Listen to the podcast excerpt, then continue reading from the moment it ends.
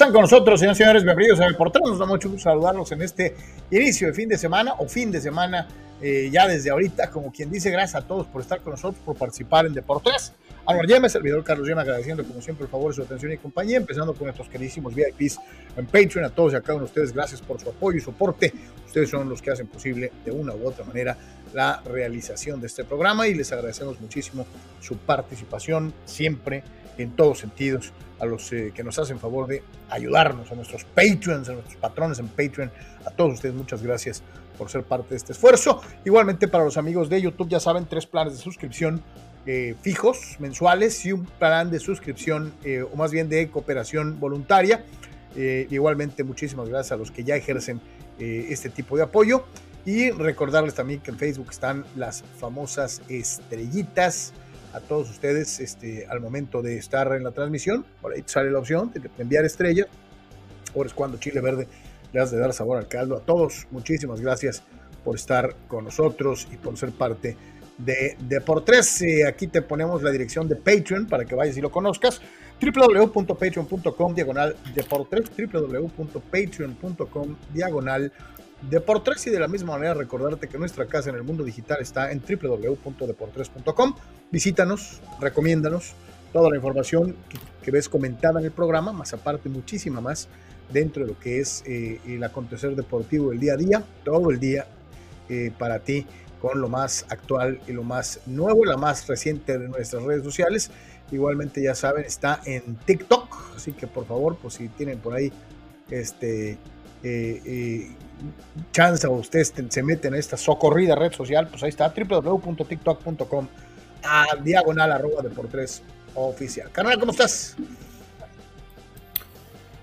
Bien, eh, Carlos, eh, ¿cómo estás? Un saludarlos a todos, buen día y pues mucho, mucho que platicar, por supuesto, con, con lo que pasó ayer con la magna inauguración de los, de los toros enfrentando a los eh, diablos, lo que se espera de esta serie entre padres y, y Dodgers el día de hoy, los playoffs, por supuesto, de la NBA Ahí estás con la, con la representación Carmelita.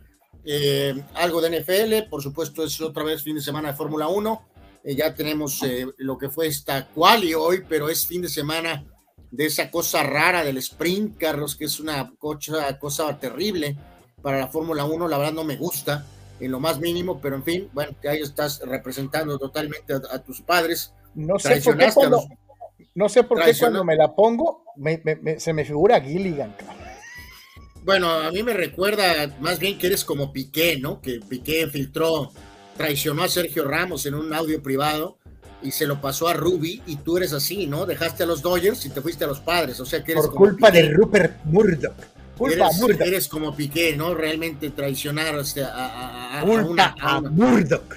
Bueno, en fin, eh, platicaremos de boxeo este, con la cuestión de Fury y este, por supuesto toda la jornada futbolera. Así que mucho que platicar. Gracias a todos por su respaldo en Patreon y también nos pueden apoyar en Facebook con la cuestión de las estrellas, por favor, es importante, o directamente en YouTube, este, su respaldo fundamental para que podamos seguir con este espacio charlando entre 12 y 2 de la tarde, eh, con todos ustedes, eh, platicar, interactuar de lo que nos gusta, que es el tema deportivo. Gracias a todos. El tocayo empieza tambor batiente eh, eh, eh, y grita.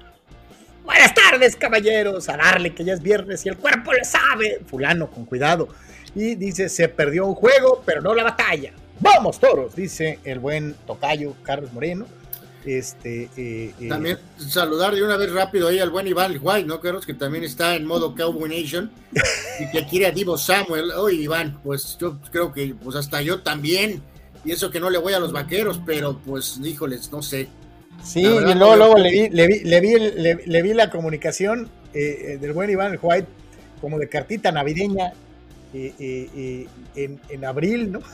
Pero. y digo, Iván lo sabe bien, Carlos, ¿no? Con el drama que traen ahorita de lo de. ah, por cierto, Iván dice que saludos al Tocayo y a, y a, Tito. Este, ahí está, y me querido Iván. Este, como trae lo de la lana Dallas, pues no sé cómo, cómo puedan encajar allá Divo. Pero bueno, pues veremos qué pasa con, el gran receptor, corredor, comodín de los eh, 49ers, ¿no? Y vamos a empezar con la machaca después de haber leído los primeros eh, eh, participaciones de nuestros queridos carnales, patrocinadores, amigos y fulanos dentro de lo que es el programa de hoy. ayer, ya ve, pues estaba haciendo otras cosillas relacionadas al Deportes, tenía pues, pues, este, pedacito el juego de NBA y luego ahí andaba. Y pues le cambiaba, ¿no? Este, veía algunos juegos de grandes ligas y luego le cambiaba para ver cómo iba de avanzada la, la ceremonia de inauguración, que fue eh, prolongada. Y pues otra, y otro rato, y otro rato. Tenga para que se entretenga. El juego empezó pues, pasadas las ocho y media, ¿no? Casi, casi a las ocho y media, no, casi de la noche. Este sí estuvo larguito, sí estuvo larguito. Eh, muy buena respuesta del público. Eh, le preguntaba a varios de nuestros queridos carnales este, eh, en, mi cuenta de, Twitter. Les, les, decía quién fue la inauguración de los toros y pues pasen sus comentarios, ¿no? Y pues ahí llegaron un par este, eh, y los leo a, la letra. Alejandro Insunza, excelente amigo y seguidor, dice, temporada de 90 juegos, dice, no manchen, cada vez se parece más a la Liga Mexicana del Pacífico.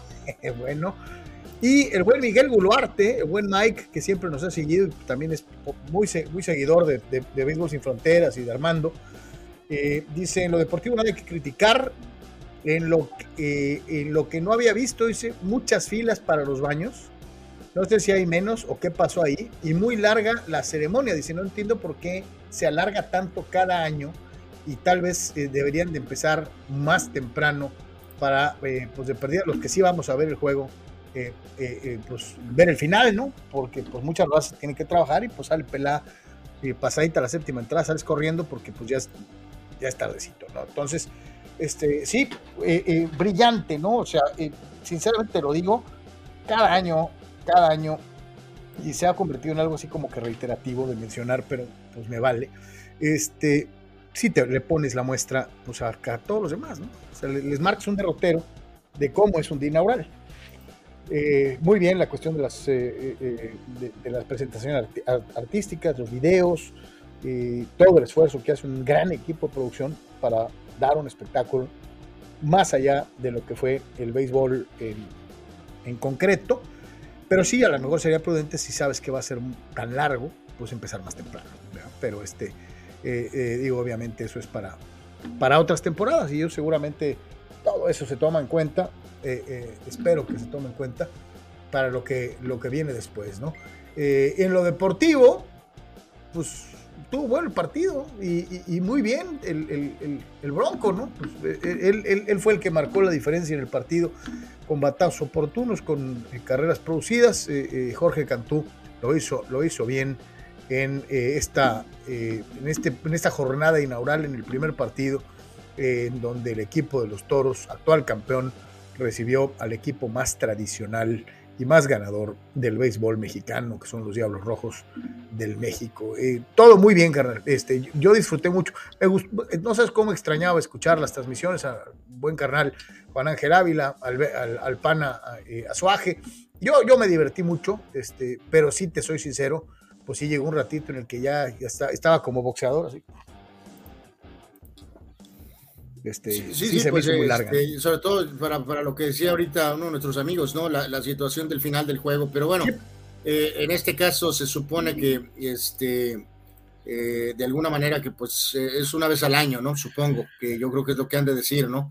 Este, entonces hubo múltiples presentaciones en cuanto al tema musical, ¿no? No no fue solamente una persona, ¿no? Sino fueron. No, no, eh, por eso te digo, fue, ve, nomás esta, esta panorámica que nos ofrecen. O sea, la verdad es que es un gran espectáculo más allá del béisbol, ¿no? Eh, presentaron a los 40 mascotas, más al principio la introducción de los de los de estos, sí empezaron antes, tratando de estar más en sintonía, sobre todo porque tenían la, la multitransmisión, ¿no, Carlos? Con las 40 cadenas al mismo tiempo eh, con el partido, pero aún así eh, es muy probable que sí se alargó un poquito más de lo que habían contemplado, no tanto como antes, pero eh, al final de cuentas pues lograron el propósito de tener algo este, muy llamativo, además hubo una extensa presencia política que también ahí tuvo, este, a lo mejor este, detuvo un poquitito el tema del protocolo.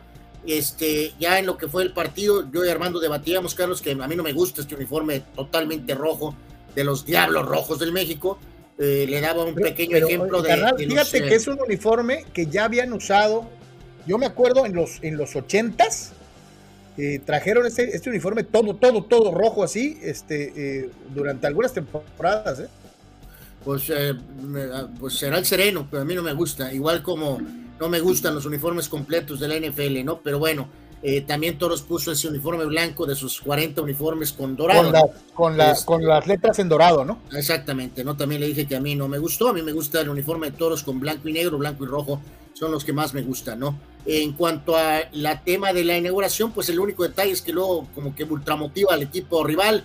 Aparte, Toros había tundido a, Diablos en el inventado Interliga, así que los, los Diablos estaban listos para iniciar, este, como quien dice, estas actividades en el tema deportivo, ¿no? Carlos Cantú entró eh, porque no estaba el Big Leaguer Chris eh, Davis listo por una cuestión de papeleo y el Bronco en su campaña de despedida empezó bien, remolcando un par de carreras Aparte, como se hizo énfasis en las 20 transmisiones, Jafet Amador lució bien, parece que se puso a dieta, se le veía más delgado, se le veía más flexible.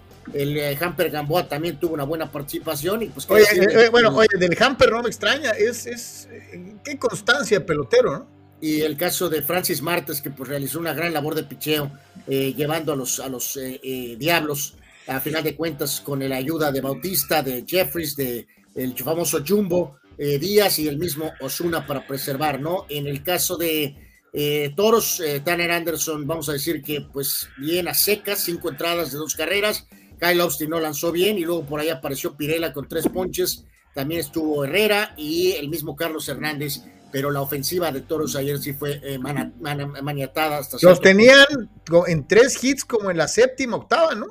Exactamente, ¿no? Entonces, este, pues vamos, eh, en, todo eh, un eh, éxito total, como dices, pero sí, pues al final Diablos estaba más, más, más listo y, ejecutó mejor. Hoy de nueva cuenta, 7.35, Carlos, debe haber otra gran entrada al ser viernes. hoy debe haber prácticamente otro está, está bien sabroso el duelo de picheo, son zurdos los dos. Sí, Bernardino, que pues decíamos este, estar en el bullpen en toro, su gran desempeño en Liga del Pacífico ahora le abre la oportunidad este, para ser abridor aquí en Toros, lo, además lo ratificó en el famoso eh, tiempo de preparación y este, Juan Gabriel Castro tiene a Edgar Torres para lanzar por los Diablos, ¿no? Así que 7.35 el día de hoy, el segundo de la serie con la apertura de la Liga Mexicana de Béisbol y ya eh, eh, apoyándonos en los datos de Mr. Béisbol Armando Esquivel, Carlos, pues reiterar, ¿no? Hoy hay apertura en otros lados, eh, Durango estará en Monclova, Tecolotes en Monterrey, Guadalajara en Aguascalientes y Laguna en Saltillo, en la zona norte. Oye, carnal, y aprovechar, ahorita que estás con los, partidos, pues desearle lo mejor al Peque Valdés, ¿no? Que, debuta como, como manager.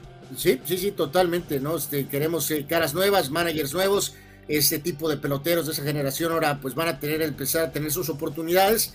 En esa zona sur, Campeche estará en contra de Tigres, que va a jugar en Puebla porque su estadio no está disponible. Puebla estará en Veracruz, precisamente enfrentando a, la novena del Peque. Tabasco, que también trae un bronconón con sus temas eh, de sede, estará en Oaxaca. Y León ante los deprimidos Leones de Yucatán, que pues están todavía sacudidos de la derrota ante Toros Monumental en la final anterior. Así que ya hoy jornada completa en Liga Mexicana.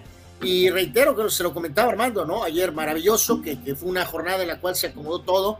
Eh, realmente solo hubo un partido de panball en la tarde, eh, muy discreto entre Gallos y Cruz Azul y entonces fue una jornada eh, de dominio total por parte de la Liga Mexicana con sus 20 transmisiones.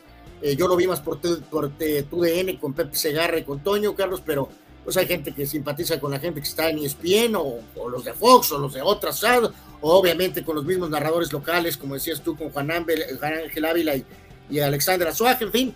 Este, ahora lo que decía es el contexto, pues se supone que hay una dinámica de mucha mayor difusión para toda la Liga Mexicana, que es muy bueno, este, para que no se convierta en esa situación de eh, pues solo el primer partido y después todo igual, ¿no? Que siempre, ¿no? Se supone que no es la idea, eh, no nada más para Toros, sino en general para toda la liga, de que va a haber una este canal en, el, facilidad de ver más, más, más juegos, ¿no? En, el proceso de, contraparte, Carlos, de lo de la Liga del Pacífico casadas con sí, sí, claro, claro.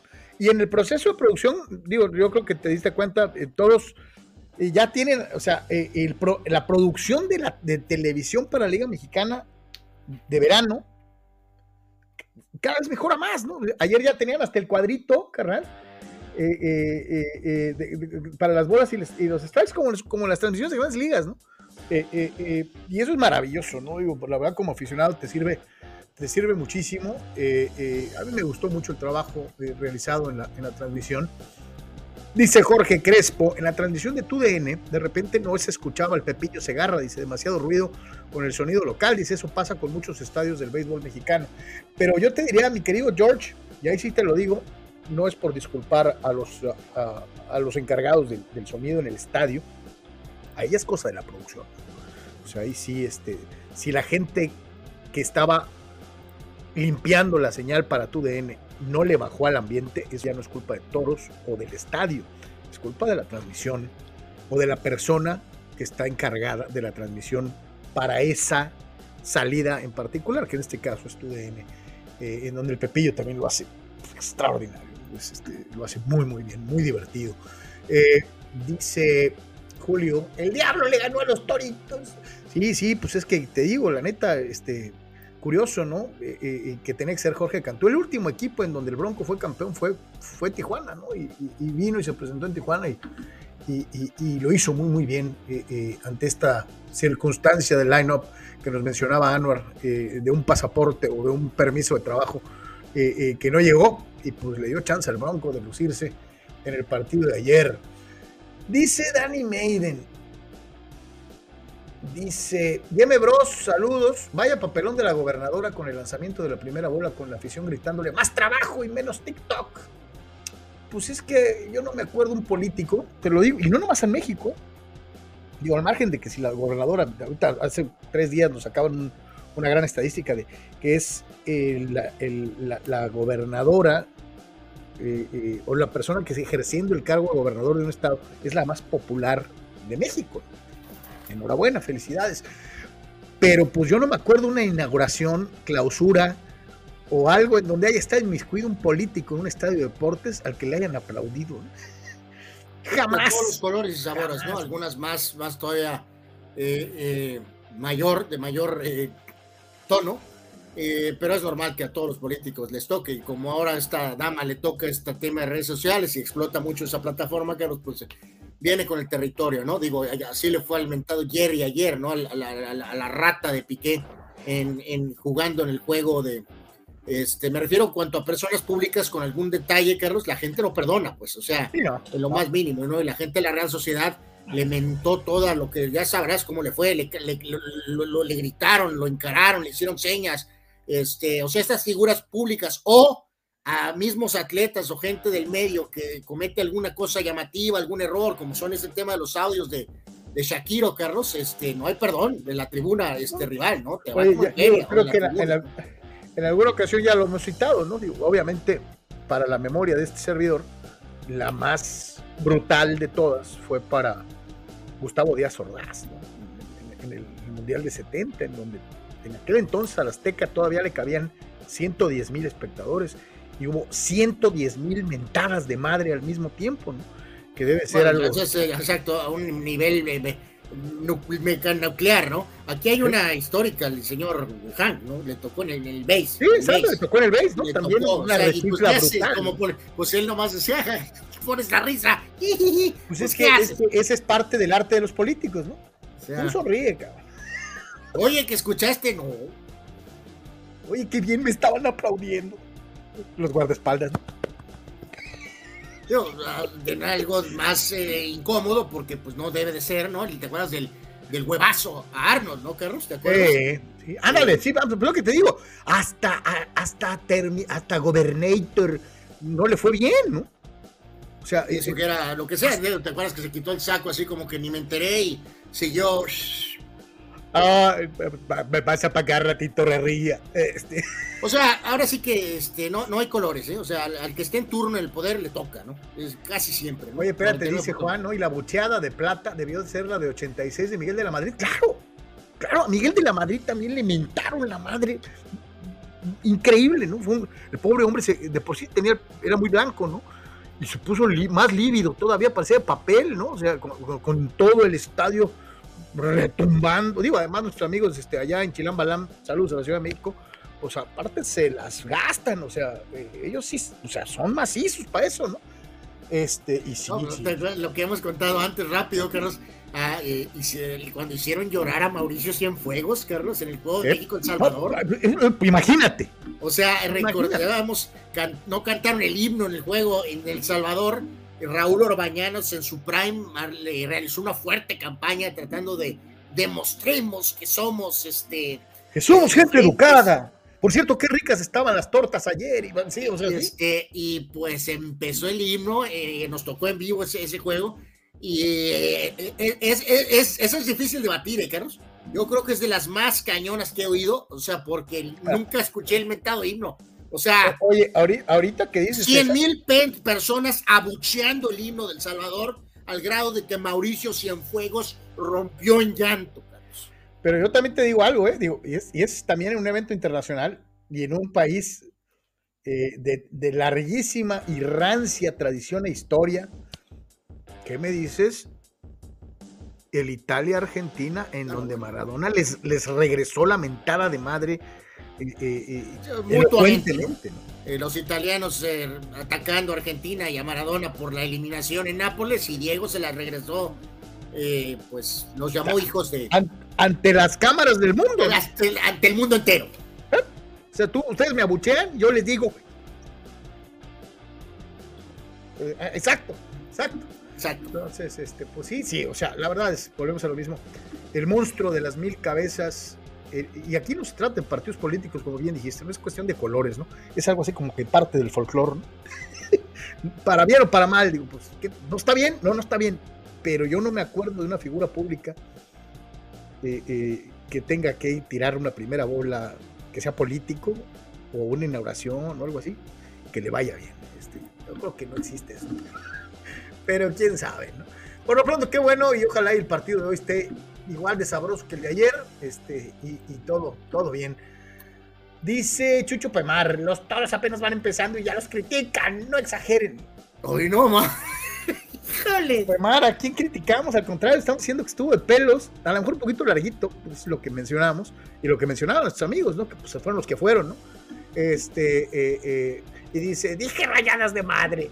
Dice, los salvatruchas siempre serán así, pero nunca le llegarán a México en fútbol, hijo. Es que aquí no tiene nada que ver los maras tampoco, Chucho, tú que andas diciendo cosas, hombre. Este, es otra cosa. Está creando, Pemar, un conflicto internacional. Exacto, ¿qué le pasa? Dice Víctor Leiva, muy feos los uniformes. Eh, ¿Los dos o se refiere No, no, pues dice los, Yo supongo que son los dos, ¿no? Este, pues no sé. Bueno, Armando dice que le encantaron. A mí no me gustaron. A mí de todos no me desagradó, Este, Especialmente, bueno, pues menos. Los Diablos, pues de todos, pues es más básico, ¿no? Que es blanco con dorado por el tema del campeonato pero el uniforme Chapulín Colorado a mí no me gusta los Diablos. O sea, su uniforme siempre ha sido blanco y rojo. Bueno, no siempre, salvo excepciones, como ya decías, pero generalmente todo el tiempo ha sido con combinación blanco y rojo o gris en caso de visita, ¿no? Este, no me gusta este uniforme rojo, todo, pero bueno. Así que bueno, pues ahí está. Fuerte suerte a los toribios, este, que les vaya muy bien, muy, muy bien en eh, lo que viene eh, dentro de lo que es precisamente la Liga Mexicana. Habrá juego entonces hoy y mañanita, para que digo, los que tengan chance de darse una escapada al coloso de la colonia Capistrano, pues se den una vuelta, este, eh, porque sí, sí vale la pena desde cualquier ángulo. hablando de más del rey de los deportes, carnal, los Tigres de Detroit ayer le pusieron blanqueada a tus Yonkis. Este, eh, digo, hay que recordar, los padres fueron, tuvieron un día de descanso después de 14, de 14 juegos sin parar, este, así que no había actividad ayer para, para San Diego, pero sí hubo actividad en otros frentes de grandes ligas. Los Marlins también blanquearon al equipo de los Cardenales de San Luis, por citar solamente algunos de los resultados. Eh, los Diamantes de Arizona ganaron, uno de los eh, equipos que acompaña a Padres y a Dodgers en el oeste, ganaron a los Nationals cuatro carreras por tres. Eh, por citar solamente algunos de los resultados que se manejaron en la jornada del día anterior. Y también ganaron los Mets, que ya llegaron a 10 triunfos, canalito, 10 triunfos de los Metropolitones este, eh, en el inicio de temporada. Vamos a la revisión numérica de las actuaciones más destacadas dentro de eh, la jornada de béisbol. Imagínate, y eso, que está, y eso que está lesionado de Grum, ¿no? O sea, pero sí, este Lindor está bateando, así que los Mets bastante bien. Y ya decías de la jornada de ayer, Carlos, pues eh, con unos Yankees patéticos, no anémicos, donde la historia se convirtió más el tema de que eh, Cabrera iba por los 3.000 hits y que Boone este, le dio el pasaporte, ¿no? En el último turno, ¿no? Este, lo cual, pues evidentemente, como estaba... No le cayó bien a nadie, ¿no? Pues Boone tenía que pensar en los Yankees, ¿no? Este, entonces no tenía que pensar en los 3.000 hits del equipo contrario, ¿no? Que estuviera de casa, ¿no? Entonces, eh, en este caso ahí sí no hay nada que decir de Boone. Eh, lo que sí hay que decir es que la ofensiva de los Yankees sucks, ¿no? Eso es lo que hay que decir. Oye, carnal, por, segunda vez en, en, esta, en este año, en este rubro del análisis estadístico, volvemos a mencionar al ex padre Ty France ahí, ¿no? Sí, esto creo que es un ejercicio bastante valioso, Carlos, porque nos va a estar como que eh, refrescando los nombres que están apareciendo continuamente, ¿no? Y que están haciendo buenas temporadas, y ese es el caso de este jugador ex padre Ty France. Eh, cuadrangular y tres imparables totales. Sean Murphy bien con Oakland, al igual que Jesús Sánchez con Miami. Lindor con los Mets, que está Mira, mira quién está ahí abajo con, los guardianes. Y lamentada mole, ¿no? Este, eh, Fran Mil Reyes expadre también dio su Me caía re bien Fran Mil. Y, también tuvimos pues una jornada de picheo pues bastante respetable hasta cierto punto. Pablo López siete entradas, Gaussman ahora con Toronto ocho entradas, Joe Ryan seis, Carlos Carrasco con los Mets muy bien, siete y dos tercios, siete ponches. Y en el caso de Yankees mismos, el famoso Jordan Montgomery lanzó bien, pero pues no fue suficiente eh, pero bueno, pues aquí un panorama un poquito de lo que fue la jornada de ayer, que decíamos no tuvo ni a Padres ni a Dodgers, que hoy estarán iniciando. 7.35 es el juego de toros, Carlos, y a las, eh, eh, de hecho inicia prácticamente una hora antes el juego de los Padres recibiendo a los Dodgers, ¿no? Con Julio Urias eh, lanzando por los Dodgers, eh, 0 y 1 hasta el momento en la campaña, enfrentándose a Nick ya sé que... lanza por los padres también 0 y 1, ¿no? Oye, hoy tira, hoy tira Verlander también, digo, en, en, otros de los. De los que, lanzó muy bien en su primera eh, salida, ¿no? Está con 1 y 1. Bueno, lleva 1 y 1, pero tiene una salida eh, muy buena, eh, ¿no? Oye, y lo que te mencionaba ahorita, ¿no? Nos, preguntaba ahorita eh, uno de los carnales que por dónde va a poder ver el Dodgers Padres. Obviamente, pues por Bali, por Bali eh, Sports para el condado de San Diego.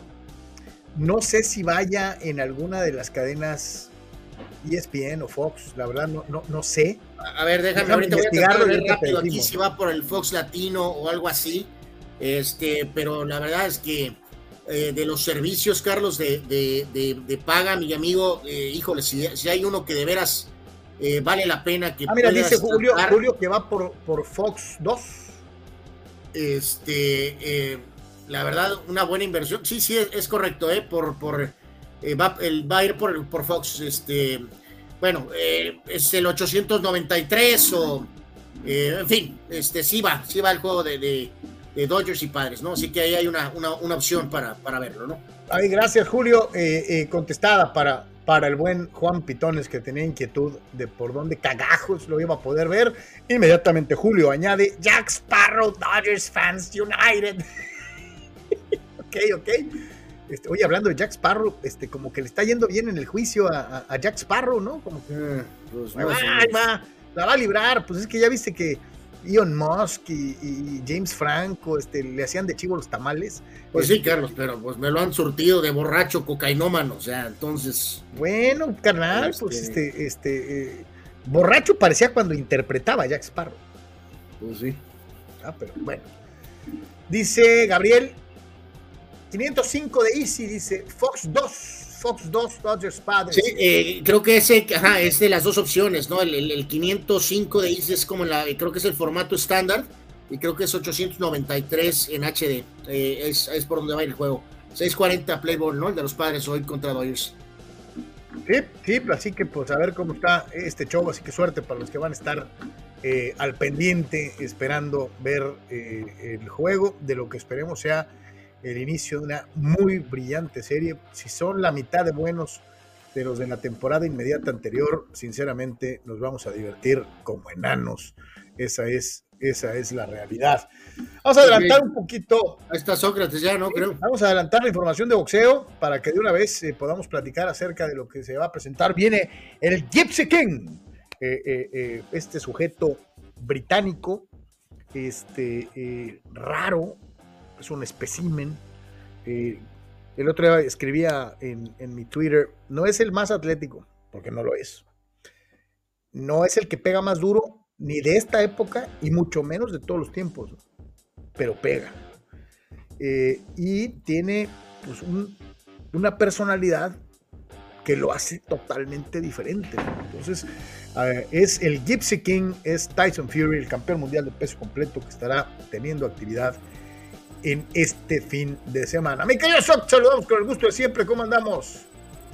¿Qué tal, Carlos, Anuar y a todos nuestros amigos que nos escuchan en las distintas plataformas? Gusto saludarlos en este viernes de previo de, función de box y, sí, este, pues ya está listo ahí la, lo que será la, actividad este, de mañana en el Wembley Stadium con la pelea de campeonato mundial de peso completo entre Tyson Fury y Dylan White ya de hecho ya, ya se pesaron, ya fue la, la, ceremonia de peso.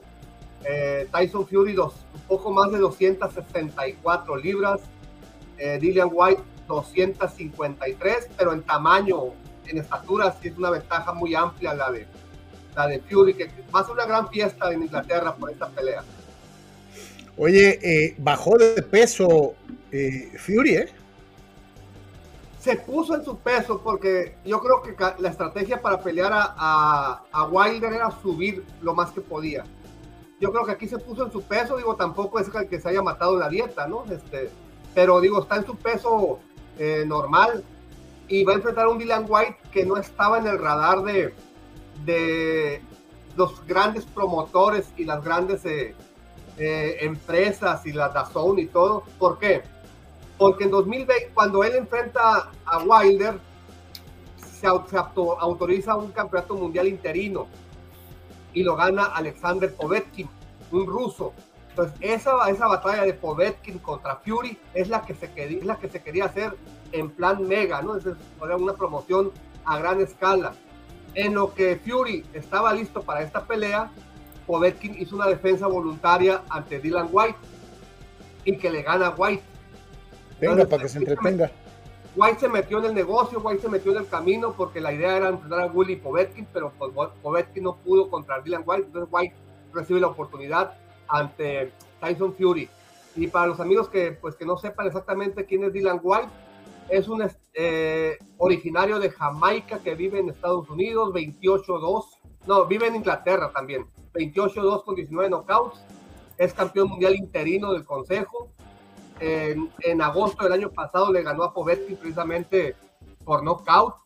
Y este, a lo largo de su carrera, pues ha perdido contra el mismo Povetkin, ya había perdido. Tiene algunos triunfos importantes, Derek Chisora, eh, Lucas Brown, pero no es un peleador que esté en esa élite de los pesos completos. Debe ser una pelea relativamente sencilla para Fury, lo cual es bueno porque viene de una guerra contra, contra Wilder. No hay que menospreciar y mucho menos despreciar al rival pero yo creo que sí es muy superior Fury a White.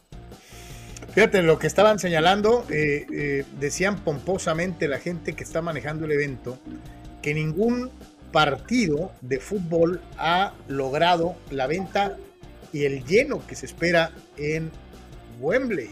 94 mil aficionados para, según lo que maneja la misma promotora, tener la mejor entrada en ese escenario desde la Segunda Guerra Mundial. Entonces, este, pues ya había pasado un ratito, si tomamos en cuenta que la Segunda Guerra Mundial empezó en 39 y terminó en 45 del siglo pasado, este, pues ya había pasado también un buen rato eh, eh, para tener esto que se espera, reiteramos, sea 94 mil aficionados, que es mucho para, para, obviamente, para Wembley o para un escenario europeo, eh, pero que todavía pues, no, no le llega a lo de Chávez en el Azteca, ¿no? Bueno, bueno, por eso, Carlos, pero se da una especie de, de, a lo mejor ligero paralelo, ¿no, Sócrates? Este, este tipo, pues tampoco es precisamente Rocky Balboa el rival, este, pero se da esa identificación, ¿no? De Fury como una especie de héroe, ¿no? Sí, por eh, supuesto. De alguna manera, y hay, alguna similitud, ¿no? Con lo de Hogan, este, y, y, con Julio, ¿no? De hecho, este, pues, Julio metió más gente porque a la Azteca le cabe más gente. Exacto. Pero, por ejemplo, la, el récord de asistencia para una función de box en Estados Unidos lo tiene el Canelo contra Saunders en el, en el Alamodón, creo, que fueron 86 mil personas. Pues esta pelea va a superar el récord de asistencia de Estados Unidos. Obviamente es en Inglaterra, ¿no? Pero si vamos a niveles de, de audiencias históricas, este entra en el top 2 o top 3. Eh, hay, hubo otra función eh, que, que registró una asistencia de 150 mil personas, pero no se toma como récord porque todas las, todas las entradas fueron gratis. Entonces, toda la gente que llegaba entraba gratis. Fue por los 60, pero 70. Entonces no se cuenta como récord histórico esa, esa función, aunque a la hora de la hora había más gente porque nadie pagó boleto. Pero en este caso, que la de Chávez en el Azteca contra Haugen, sí, sí, sí, sí hubo, este, se considera ingreso por taquilla. Eh, pues de esos 132 mil aficionados, aquí que va a haber pues 90, es considerable, ¿eh? porque eh, los boletos no van a ser nada baratos, obviamente hay distintas, distintas este, localidades, pero el hecho de que sea en Inglaterra, eso te habla de, que el mercado, eh, para lo que es la industria del boxeo, para lo que es el negocio, el mercado inglés es muy atractivo. Entonces, este, pues Fury está haciendo esa imagen, lo que platicábamos en el programa anterior, está haciendo esa imagen del peleador taquillero, el peleador imán, y es este, ahorita la bandera de los pesos completos. Entonces, en este caso, que sea Dylan White, no le importa a la gente. Quiero que ellos quieren ver a, Tyson Fury pelear. Absolutamente, sí. Fíjate, y, hablando que estábamos con eso, la más eh, grande de la historia, Tony Sale contra Billy Pryor en 1941, que reunió a 135.132 personas en Juno Park en Milwaukee, Wisconsin, eh, eh, hace ya un buen rato. La segunda, de acuerdo al Consejo Mundial de Boxeo, es la Chávez Hogan en, el Estadio Azteca en el 93, con un total de 132.274 aficionados. La tercera en 1926 de Jack Dempsey contra Jim Tooney, eh, que tuvo 120.757 personas en Soldier, Field en Chicago. Así que más o menos ahí están las más eh, grandes dentro de lo que es precisamente eh, las peleas de peso completo de todos los tiempos, aunque hay que mencionar que en Inglaterra el récord la tenía Anthony Joshua contra Klitschko en el 2017, que metió 90 mil personas ahí mismo en Wembley. Sí, Anthony Joshua estaba perfilado para hacer esa figura del boxeo de los pesos completos y de, Inglaterra específicamente. Peleador serio, pero su personalidad no le ayudaba. Es muy serio, sí, muy atlético, muy fuerte. Pero Andy Ruiz vino, vino a, a, matarle su circo. ¿eh? Este, y, y, a la vez Ruiz se apagó muy pronto. Puede resurgir, sí, pero se apagó muy pronto. Entonces, ahorita Fury es el que tiene la estafeta. Esa pelea que mencionabas de 120 mil de Dempsey fue en Nueva York. Eh, híjole, ahorita te digo, no me acuerdo. Eh, la, de, Jack Dempsey, ¿verdad? Es que esa ah, tuvo, Dempsey. Esa tuvo, creo que es esa, tuvo este, una situación muy particular. Eh, eh, ambos, si es la que, si es la que yo, la que yo recuerdo, ambas este, equipos de trabajo se pusieron de acuerdo, este, pues las negociaciones, cuánto, cuánto, pues tanto, va. La Mira, la que, tú, la que tú decías, la de, la de Tony Sale contra Billy Pryor, que es la de 1941 en Milwaukee, es la que tú mencionabas de que no de que fue gratis, ¿no? Y es la que tiene la marca de 135 mil 132 aficionados.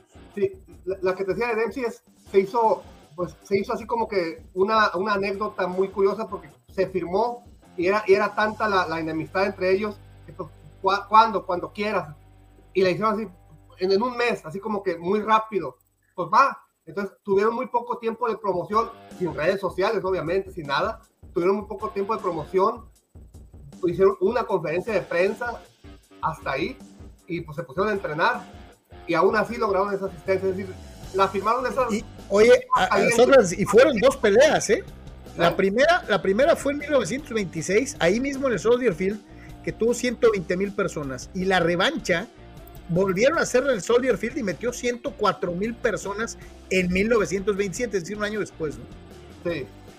Sí, este, este pero oye, para los que no se imaginaban que solamente Mike, de Mike Tyson para acá, este, no, pues ves la época de Jack Dempsey, 1920, y estaba la gran depresión eh, eh, económica a todo tren, y aún así Jack Dempsey tuvo más de 110 mil espectadores en dos peleas consecutivas. Las peleas de peso completo antes eran, eran un gran evento social.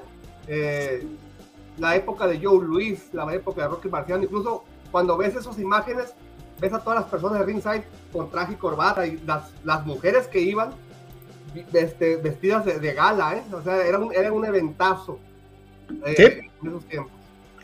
Dice nuestro carnal Jorge Crespo, saludos mi George. Dice, ¿qué opina Sócrates de la subasta de la pelea del gallo Estrada que ganó eh, Golden Boy por la ridícula y pequeña cantidad de 120 mil dólares? Dice, el gallo merece más lana, ¿no? Fíjate que no sabía ese dato, pero vamos a, considerarlo. Sí, no, se puede ganar una subasta con 120 mil dólares por tener un peleador como el Gallo Estrada, que él solo debe estar ganando mínimo 250 mil dólares. Digo, creo que le pegaron cerca al millón de dólares en su pelea contra, contra el Chocolatito. Pero no puedes ganar una subasta, o sea, se me hace ridícula la cantidad para ganar una subasta. 120 mil dólares es, muy bajo, es, eso es precio para una pelea de un peleador que no es de élite y el gallo es top, top mundial. Y, dice el tocayo Carlos Moreno, si van a apostar al boxeo de mañana, o sea, la de Fury, apuesten a cuántas caídas va a haber. Estoy seguro que habrá más de tres y paga. Dice el tocayo dando el advice de que le pongas caídas de tres para arriba y cobras, cabrón. No, pues hay que tomar el consejo, este, todo lo que sea, este, apuestas seguras eh, hay que hacerlas, ¿no? Pero que haya más de tres y pues ya vimos lo que, ya eh, lo, que es capaz de hacer Fury, ¿no? Levantarse de la lona dos veces, venir y tumbar tres veces al. Y, te, me la ganaste, son, yo te iba a decir, de que Fury se cae, se, cuando menos una, ¿eh? Faltan las de Dylan White, ¿no? O sea, pero este, Fury siempre se cae, en todas sus peleas se cae. Entonces, aquí, pues aquí, lo malo es que la pelea se puede acabar en la primera caída de White. Pues sí, también. Es que el otro pega como patada de mula. Este, en fin, dice Juan Pitones, la pelea del Canelo no habrá, que mencionaba Sócrates, no habrá sido la, en el, en el AT&T de Dallas. Dice, sí, ahí fue. Creo que el Alamodoma es más chico, dice. Sí, fue, fue ahí en el, el AT&T, ahí fue. Sí, pues acuérdate que hasta Jerry Jones, el dueño de los vaqueros, andaba emocionado porque ya quería peleas del Canelo cada 15 días, ¿no? Sí, tiene razón, ahí fue, ahí fue en el AT&T, el récord de, es el récord vigente de asistencia en Estados Unidos. Le fue, oye, le fue muy bien este, a Jerry Jones y quería quería más canelaxo, a como diera lugar, este, eh, porque pues le fue, le fue muy, muy bien. Mi querido Sok, ¿hay alguna otra pelea para ver este fin de semana que recomiendes? Eh, no, a este nivel no, toda la atención va a estar sobre, sobre Tyson Fury contra Dylan White eh, y la, comentamos el lunes porque viene un cierre de mes muy bueno. una pelea de alto riesgo para, para Oscar Valdés para cerrar el mes. Y antes de que te vayas, pues aprovechamos para ver nuestros rankings y los de nuestros queridos eh, eh, cibernautas. Eh, Anuar nos eh, mandaba esto. Primero, del lado izquierdo aparece estas dinámicas que está realizando el Consejo Mundial de Boxeo a través de sus páginas de, de, redes sociales y en donde están sugiriendo, particularmente en la división de los completos, una especie de ranqueo de todos los tiempos. Y el lado derecho nos presenta una hipotética pelea eh, entre el Manos de Piedra Durán y el Triple G Golovkin. Eh, empezamos, si quieres, con la de la izquierda. Ahí aparecen nombres ilustres, como puede aparecer el, bombardero Café Joe Louis. Desde luego, Su Majestad Mohamed Ali, Mike Gerald Tyson, el carnicero de Catskill, el brutal Sonny Liston. Eh, ahí yo creo que tiene que ver mucho.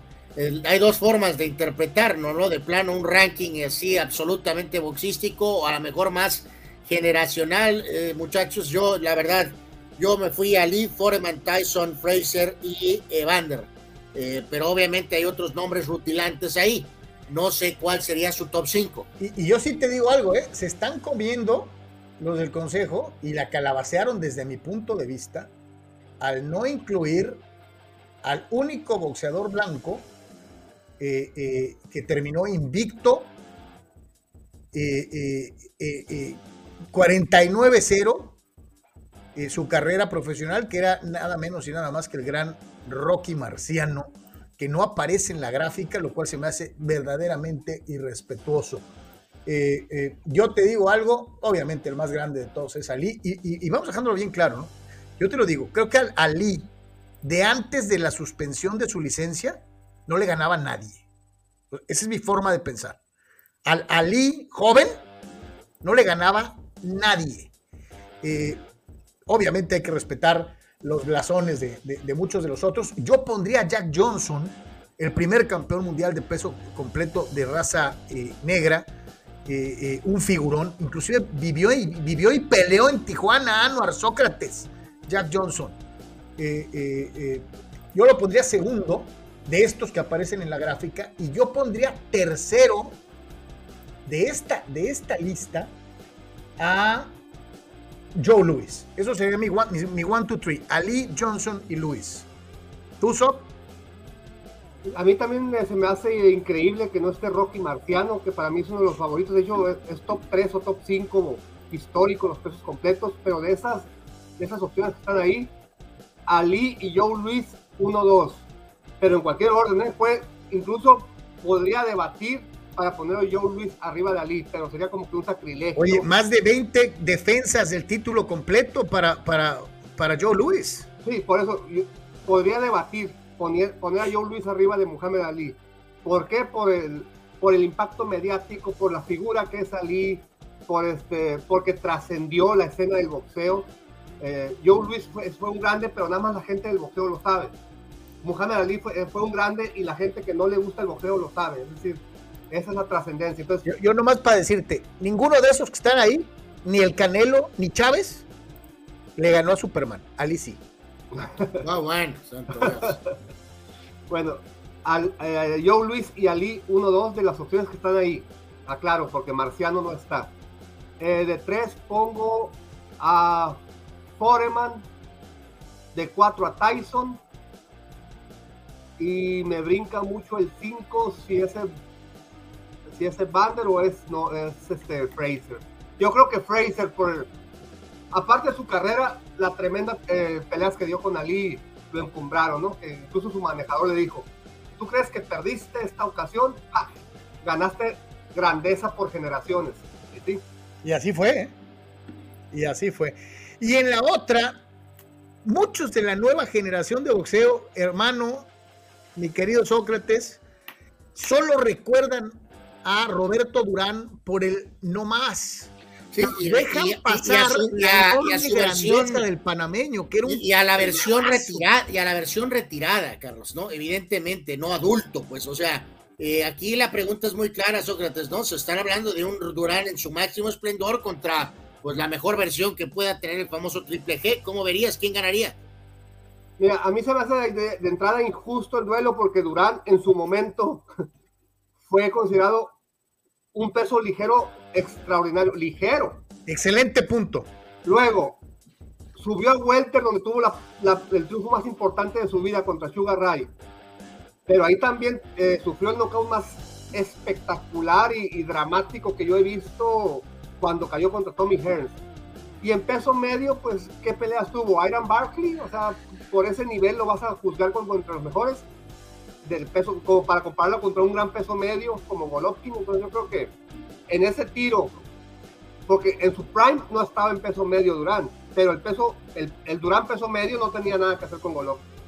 Oye, eh, Sócrates, y si agarras a Triple G y lo haces bajar a super, a super ligero, y, no, a Welter, y subes a Durán en su mejor momento a Welter, Pues yo creo que este, el Golovkin tiene un estilo similar, sin los brazos largos, tiene un estilo similar al de Hertz, sin los brazos largos. Y Hertz hizo papilla a Durán. Este, yo creo que Golovkin le, gana a Durán. Le hubiera ganado a Durán. Oye, nos están mentando la madre en, Panamá, pero cincho, ¿eh? Este, pero, oye, pero hace ratito mencionabas uno de los knockouts más dramáticos. Dime un knockout de, de la cobra de Detroit que no haya sido dramático. Acuérdate cómo desmadró al pobre José Pipino Cuevas. Y, hay, o sea, es que hasta cuando lo noquearon a él, este es, era increíble. Cuando lo noqueó eh, Hagler, sí. Sí. Sí, sí, sí. ¿Qué, qué, peleón ese de Hagler eh, eh, contra, contra, contra la cobra de Detroit. Yo creo este. que a Golovkin lo debes de medir contra pesos medios reales, ¿no? Hagler, no sé si Hertz, porque Hertz también fue un gran welter, pero digo, también peleó en medio, eh, Monzón, o sea, ese tipo de medios. compara Golovkin con ellos. Una, una Monzón Golovkin sería un Sí, claro. ¿Para qué lo comparas con Roberto Durán? O sea, Roberto Durán, si, si quieres darle grandeza en pesos superiores, pues compáralo con Welters. Y, y, él peleó contra los mejores Welters, peleó contra Durán y peleó, contra Hagler. Contra Hearns, perdón, peleó contra, contra Tommy Hearns y contra Sugar Ray. Entonces, este, pues, también peleó contra Pipino Cuevas. Sí, también, también. Digo, pobre Pipino, este, y, hay que recordar que eh, Pipino llegaba creo que con ocho defensas seguidas exitosas. O sea, era, era, era un gran welter en su momento y es más, contra, contra, Palomino, que es uno de los campeones mundiales mexicanos menos mencionados y más subestimados de la historia. Pero Carlos Palomino era un gran peleador y un gran pegador. ¿eh? Y, y, se, y se, también se rozó con Wilfredo Benítez y se rozó con ese tipo de gente. Totalmente. Mi querido So, como siempre te agradecemos mucho que hayas eh, estado con nosotros para platicar de lo que va a ser la Fury contra White. Ahí si me dan chance el lunes de, entrar, nos vemos este, después de que comenten el triunfo del, del América sobre Tigres, le entramos. Estoy totalmente de acuerdo. Si, es, si es boxeo en Deportes, es con Soccer Semanduras. Feliz fin de semana, hermano, gracias. Feliz fin de semana, recuerden que les hace falta ver más box. Ah, está el buen Sócrates platicando de boxeo con todos ustedes. Este, y hay que verla, ¿no? Hay que ver la pelea. Yo creo que va a estar muy sabrosa. Eh, eh, dice Juan Pitones: si Ali fuera enfrentando a todos los campeones de peso completo de la historia, estilo Punch Out, ¿con cuál batallaría más? ¿Y cómo pondrías a los campeones posteriores a Mike Tyson? Me hubiera gustado ver. Es que, es que vuelvo a insistir: es que tienes que poner al, Ali joven, al, el de antes de Vietnam. Si tomas a sus. bueno, bueno, exacto, como dices tú, el está partido en dos, pero.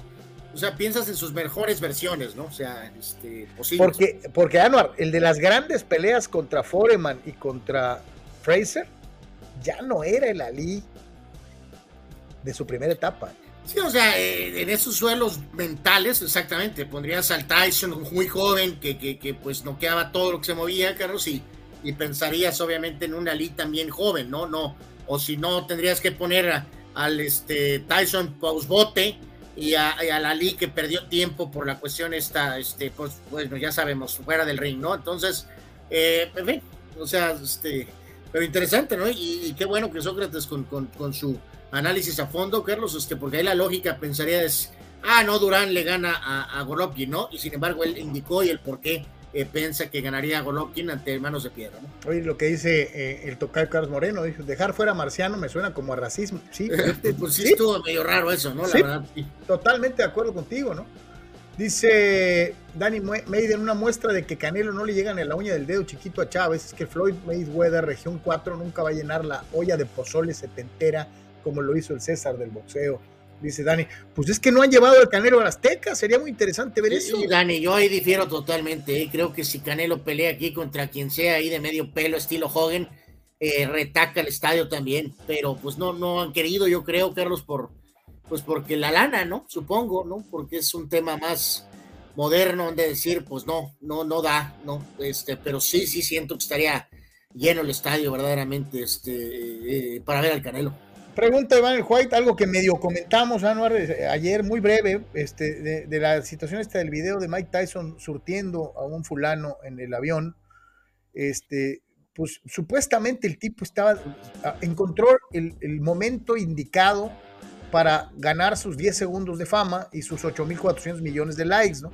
Y se puso a molestar a Tyson, que últimamente ha sido un tipo tranquilo, afable, eh, eh, participa en muchos eventos, en muchos programas. Eh, el tipo es completamente diferente al Tyson de aquella época. Yo no quiero saber la clase de, de gorro que le puso el amigo este para que lo hiciera reaccionar. Hay, otro, hay otro video ahí, Carlos, eh, vamos a decir lateral, ¿no? Donde el fulano está eh, muy, muy insoportable para una persona que simplemente está tomando un vuelo, ¿no, Carlos? O sea, por muy figura pública que seas, eh, no tienes por qué estar soportando eso. No justifico lo que hizo Tyson, pero este, a todos nos puede sacar de quicio cuando tienes una persona atrás este, eh, extremadamente exuberante, ¿no? Hablando y gesticulando y, este, o sea, en fin, este, Pues sí, yo, no, no, se justifica la agresión, sobre todo porque estás hablando de un ex campeón mundial de peso completo, ¿no? Contra un fulanete. Pero también me pongo del lado de Tyson y debe ser muy enfadoso que alguien te esté jode y jode y jode y jode y jode y jode. O sea, eh, en fin. Dice. Dice Danny Maiden que no han querido porque el Canelo no convocaría más que a la barra del América, al Azteca. Bueno. Te ciega, mi querido Danny Maiden, tu anticanelismo. Esto es definitivo eh, de, una, de una u otra manera. Eh, vamos al mundo del básquetbol, vamos al mundo de la NBA, eh, donde pues han estado sabrosos los playoffs y le seguimos. Y le seguimos precisamente con el duelo entre Memphis y Minnesota. Tenga para que se entretenga, en donde, bueno, pues este, ahí lo tiene usted en pantalla. Memphis logra llevarse la victoria en, este duelo y yo te pregunto, eh, carnal, eh, ¿qué onda con, los Grizzlies? Digo, ya toman ventaja de 2 a 1 y eh, no se ve pues fácil, ¿no? Como, para que los Timberwolves puedan, pues, yo veo muy bien a Memphis. No, no, no, y más la, forma en que se dio el, partido, Carlos. O sea, Minnesota estaba pues ganando, saltó. Por 26 puntos anual. muy clara, ¿no? Incluso el parcial del primer periodo es 39 a 21, pero eh, el cierre monumental en el cuarto fue de 37 a 12 y con una racha de 21 a 0 que no fue detenida en ningún momento por el coach de, de, Minnesota, ¿no? Este, entonces sí, sí, causó mucha extrañeza eso que Minnesota sí es un equipo joven, pero no deja de ser, o sea, es un equipo talentoso, pero joven. Debió de haber el coach detenido esa racha impresionante eh, que se estaba montando, ¿no? Entonces, a final de cuentas, eh, el propio Towns, Carlos, estaba en la banca diciendo que ahora estaban en Minnesota cuando estaba jugando muy bien este Timberwolves, ¿no? Y al final de cuentas eh, acabó ganando el partido Memphis, ¿no? Puede ser una derrota devastadora para Minnesota, Carlos. O sea que la forma en que perdieron ayer eh, probablemente puede cargar ya la balanza a que Memphis a lo mejor termine esta serie eh, pues lo más rápido posible, ¿no? Este, porque ayer Minnesota petardeó, se equivoca el coach al no ir un tiempo o incluso hasta dos y este, permitió el regreso de Memphis que explotó y se llevó el juego, ¿no? Es la cuarta venida de atrás más importante de la historia en los eh, playoffs de la NBA, eh, eh, igualando más o menos en esa circunstancia una en 2002 de los Celtics y otra más de 2017 de los Cavaliers de Cleveland, con números muy, muy similares para este comeback, esta venida de atrás para la victoria final de 104 a 95. Reiteramos la serie 2 a 1 favorable a Memphis dentro de lo que es eh, esta serie en, en, la NBA. Fíjate que a veces yo no sé muy bien, ya que hablabas de la, de la juventud, digo, qué difícil es encontrar balance, ¿no? Y poder encontrar tal vez un veterano que te dé la pausa, que te haga un foul, que, te, que, que pueda detener un run como ese de 21-0. Sí, ah, ah, de hecho, por ejemplo, a lo mejor ni, ni eh, o sea, puede ser el tema mm, estrictamente de básquetbol, Carlos, o, o, sea, me refiero con una acción o acciones, o puede ser con algún tipo de, palabra o algún tipo de mensaje, pero pues, en este caso, eh, el, este, el, pie veterano de Minnesota, ese loco, eh, el, revolucionado Pat Beverly, pues imagínate, o sea, entonces, este sí, puede ser que esto de ayer marque ya el parteaguas definitivo en esta serie, ¿no? Este, eh, vamos a ver cómo reacciona Minnesota para el siguiente juego, ¿no? Pero claramente Memphis es mejor equipo. En eh, más de lo que fue la acción del playoff de la NBA, duelo entre los Mavericks de Dallas y el Jazz de Utah. Eh, en este partido, la victoria 126 a 118 para los Mavs. de esta manera, bueno, pues se toma ventaja en esta serie, pero lo que hay que destacar desde luego es el hecho de cómo se dan las cosas en el duelo eh, para el equipo de Dallas. Bonson 31 puntos. Eh, eh, por general por el equipo de Utah. Mitchell, un total de 32 en el duelo. Y aquí, pues, obviamente lo más importante, Carlos, no, no está jugando Doncic. Y, y, Dallas tiene ventaja en esta serie de 2 a 1. Lo que ya habíamos mencionado en este humilde espacio, Carlos. O sea, es inaceptable para Utah esto. Eh, si pierden esta serie en donde no juega Doncic o juega poco, eh, es para, para poder posiblemente pues, pensar en correr al jugado los, o darle la vuelta a este roster de Utah, Carlos, porque queda claro que no da para más entonces, ¿no? O sea, este, este roster de Utah eh, supuestamente ahorita debería de tener una ventaja por lo menos de 2 a 1 este, en contra de, de, Dallas, que no cuenta con Luka Doncic, su mejor jugador, y por mucho, ¿no? Entonces, este grupo con Mike Conley, que tiene un contrato estratosférico, eh, Donovan Mitchell, que dicen que es un jugadorazo, sí lo es, pero hay que demostrarlo.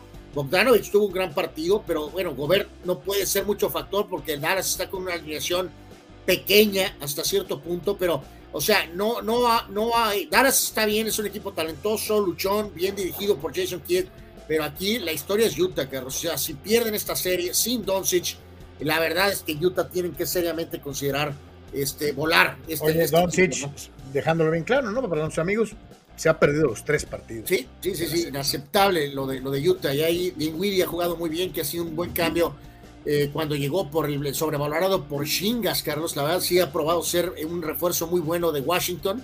Y Bronson está desatado jugando ahorita de Doncic, ¿no? De alguna manera, ¿no? Entonces, Dallas siempre es difícil, ¿no? Tienen el espíritu guerrero de su dueño, el, el, el biónico Mark Cuban, Carlos, y Kid ha demostrado ser un buen coach joven, ¿no? Entonces, eh, pésimo Utah, verdaderamente. Mérito Dallas, pero eh, Utah, Utah aquí está eh, decepcionando terriblemente. Dice Juan, esa primera ronda de playoffs es for the Battle Productions. Dice, la NBA debería recortar e iniciar en las conferencias, en las conference semis, que es donde se pone parejo. Y si quieren un play-in, que sea del 4 al 6, dice Juan. Pero ¿sabes qué, Juan? O sea, aquí te da muestra eh, lo que hemos hablado ahorita de este, esta serie. Te, te, dice el por qué, bueno, pues hay que tomar a mejor eh, este formato, no con repechaje play-in, ¿no? sino lo normal, del 1 al 8, como era antes porque puede haber una lesión o puede haber una baja de juego. Y esta serie por eso nos eh, indica que sí es válido tener esta ronda y no ir directamente a semis, Carlos, porque aquí se supone que en papel Utah debería ir ganando esta serie, por lo menos 2-1, y está abajo 2-1. O sea, entonces... Y fíjate lo que dice Omar Stradamus, ¿no? A Denver, ¿cómo le hace falta Jamal Murray? Totalmente, está incompleto, ¿no? Y este, ante un equipo tan poderoso como los Warriors, y eh, Jokic está casi solo, Carlos, desnudo. ¿no? Necesita a su segundo mejor jugador a un lado, a su compañero. Eh, y hablando entonces... precisamente de los Warriors, pues 3-0 ya la serie, eh, eh, inclusive dándose ciertos lujos el equipo de Golden State en cuanto al tiempo de juego para eh, su estrella Steph Curry, 118 a 113 la victoria, 3 a 0 la serie. Y pues simple y sencillamente ni para dónde hacer esta combinación de Polk y Curry, 27 puntos cada uno, y, y, y, pues el equipo de, de, de, Golden State parece loaded, cargado eh, eh, y listo pues, para estas adelante. cosas eh, raras que a veces los coaches hacen, ¿no, Carlos? Viene Curry de la lesión y resulta que la idea de traerlo de la banca es que para que este, tenga menos minutos, pero ayer tiene 31 minutos totales, Poole tiene 34, Clay Thompson 37 y Draymond Green 35. Ya sé que en el básquetbol en todo caso no es quien inicie, sino quién cierra los juegos, ¿no? Realmente eso es lo más importante.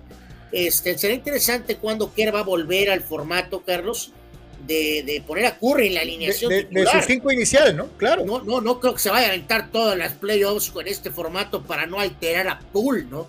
Eh, que Poole está jugando bastante bien, pero sería interesante ver si puede tener ese rol si es que viene de la banca, que es su lugar normal. Así que bueno, será interesante ver cómo maneja el eh, Oye, esto. Eh, carnal, y el margen de lo de, de, lo de Poole y de lo del propio y de lo del propio Curry, también qué valioso es Raymond Green, ¿no? No, no, pues es el líder, ¿no? Es el líder, este gran pasador, excelente defensor, es el líder, el líder, líder del equipo, el líder, el que habla, el que manda, es él, no es este, en este caso, este, no es ni Curry ni es Thompson, el líder del equipo es Raymond Green es una especie de segundo coach. Sí, a veces se, se, descabecha, a veces se le va la tranca por ahí, pero pues es una especie de Rodman moderno, Carlos, ¿no? Hasta cierto punto. Dice Omar Stradamus, Donovan Mitchell no va a ganar nada en Utah. Sí, este flamboyante eh, periodista, Carlos, analista, eh, eh, exagerado a veces de manera ridícula, Stephen A. Smith, la temporada anterior proclamó a Donovan Mitchell el mejor jugador de Utah en su historia, Carlos. Sí, es absurdo, ¿no? Eh, dando, dando a entender que es mejor que Stockton y que Karl Malone. Obviamente todo el entorno basquetbolístico se repitorreó de la, de la opinión de, de, de Stephen Smith, catalogándola de falsa y de asquerosamente estar tratando de llamar la atención, ¿no? eh, la cual comparto, ¿no? Este, Donovan Mitchell es un muy buen jugador, pero no, por favor, no puede ser ni comparado ni para bolearle los zapatos a Stockton ni a Malone, ¿no? Dice, yo, yo llamaré la atención diciendo que Álvaro Fidalgo es el mejor medio de todos los tiempos. Bueno, hay algunos ridículos que, dicen cosas muy raras de Fidalgo. Menos mal que eso no acontece en este programa, ¿no? Claro que no, pero bueno. ¡Saludos, Abraham! Por cierto, te mandé un video de Fidalgo tirándose un taquito que ni Messi, cabrón. Ni Messi. Ay, Dios mío. pero bueno, ahí está. Dice Oscar Fierro. Nada que ver, pero me acordé. Ojalá Alexis Vega quiera ir a Europa y que no caiga en la maldición del Monterrey. Dice, Monterrey ya estuvo. Estás destruyendo la selección nacional. Nadie quiere a Monterrey como base de la selección. Oscar, me adhiero a dicha postura. Pues que, que está negociando con las chivas, Carlos. Yo no sé con qué le van a pagar. Pues, pues a lo mejor le dan acciones, ¿no? le dan acciones de OmniLife, ¿no? Eh, pero en la premisa total, mi querido Oscar, del comentario, pues de acuerdo, totalmente, ¿no? Si Alexis Vega termina jugando en los Rayados del Monterrey, es una desgracia, ¿no? Totalmente. Sí, sí, sí, terrible. Dice. Dice el buen Juan, dice, ya en la próxima clincharía el Madrid la Liga Serfín, dice. Pero el Betis está a cuatro puntos del Atleti, dice. Todavía se puede soñar con una Champions con Madrid, Barça y los dos equipos de Sevilla, dice Juan. Este, pues sí. no, no me desagradaría nada, Carlos, para castigar al Cholo, ¿no? Para castigar al Cholo. Eh, pero al final dudo que pase, honestamente, que los dos sevillanos logren colarse, ¿no? Pero no sería mala idea para castigar al Cholo, ¿no? Que tiene un Ferrari y juega como si fuera un Toyota Corolla, ¿no? O sea, verdaderamente, ¿no? Dice Gabriel Ortega, en aquel concierto de Queen en Wembley sí hubo más personas, ¿no? Te refieres al Live Aid, al festival Live Aid. Queen fue uno de los grupos que participó, pero en, el escenario de Londres, ahí en Wembley, pues ese día tocaron otro, ahí, ahí tocó Paul McCartney, ahí tocó Eric Clapton, ahí o sea, fue un concierto que trajo sí, o a las grandes figuras. 20 equipos juntos, ¿no? O sea, pues. Sí, sí, o sea, no es un, propiamente un concierto de Queen, ¿no? Sino de, de, de, prácticamente pues, los mejores grupos de rock en ese momento, eh, eh, entre 60s y 80 Los mejores grupos de rock de la historia estuvieron en el famoso Live Aid. Eh, ¿Quién más por acá? Eh, Jorge Crespo nos preguntaba aquí que a los que si Steven A. Smith es el Fighterson Gabacho. ¿Sí? ¿Sí? Sí, sí, sí. Sí, mi querido Jorge. Sí. Eh, pues, a veces trabajan en la misma empresa, ¿no? Este, básicamente, ¿no? Entonces. A veces tiene muy buenas puntadas, Anual. Pues también el periodista a veces dice cosas correctas, Carlos, pero también tiene la función y se ha ganado hasta cierto punto el factor de reflector para alebrestar el avispero si se ocupa eh, alebrestar el avispero. Pues sí, este, ni para dónde hacerse, así pasa. Eh, vamos a, esta, a esta gráfica que se nos hizo también muy, muy interesante y la comentamos con todos ustedes, hablando precisamente del mejor básquetbol del planeta Tierra, del básquetbol de la NBA. Más juegos de playoff disputados sin haber podido ponerse un anillo o levantado la copa. Eh, eh, ahí los tiene usted en pantalla. Ya refería hace ratito a Anwar a, los dos inmortales del Jazz de Utah. El cartero Karl Malone tuvo 193 juegos de playoff, los de los Lakers incluidos, eh, o sea, los de Utah y los de los Lakers. el segundo lugar le corresponde a John Stockton con 168 y el que sigue ¿Quién es? ¿Es Sam Perkins? No, 182 eh, lo de Stockton, Carlos. Ajá. Ajá. Luego Sam Perkins con 167, que estuvo en Seattle, Indiana, entre otros equipos. Dallas. Eh, Kyle Korver también, que ha estado en un montón de equipos, especialista en tiros de tres puntos. Pobre Reggie Miller, que ahora anuncia Subway. Eh, bueno, y aparte es el principal analista de TNT este, 144, mismo número de Charles Oakley con 144, Derek McKee 142, el ya fallecido increíblemente Chris Robinson 141, la decepcionante Barba Harden 140 y también... ahí está Jeff Hornacek. Hornacek con Filadelfia y con Jazz de Utah también, ¿no? 140 partidos, ¿no? Entonces, eh, aunque estén al frente de esta lista Malone y Stockton, Carlos, obviamente de todas maneras son mejores jugadores este, que Donovan Mitchell, ¿no? ¿Ya viste cuántos jazz de esa época de Sloan? Eh, eh, no, pues tres, o sea, básicamente de la quinteta titular que perdió las dos finales con los Bulls de Jordan, ¿no?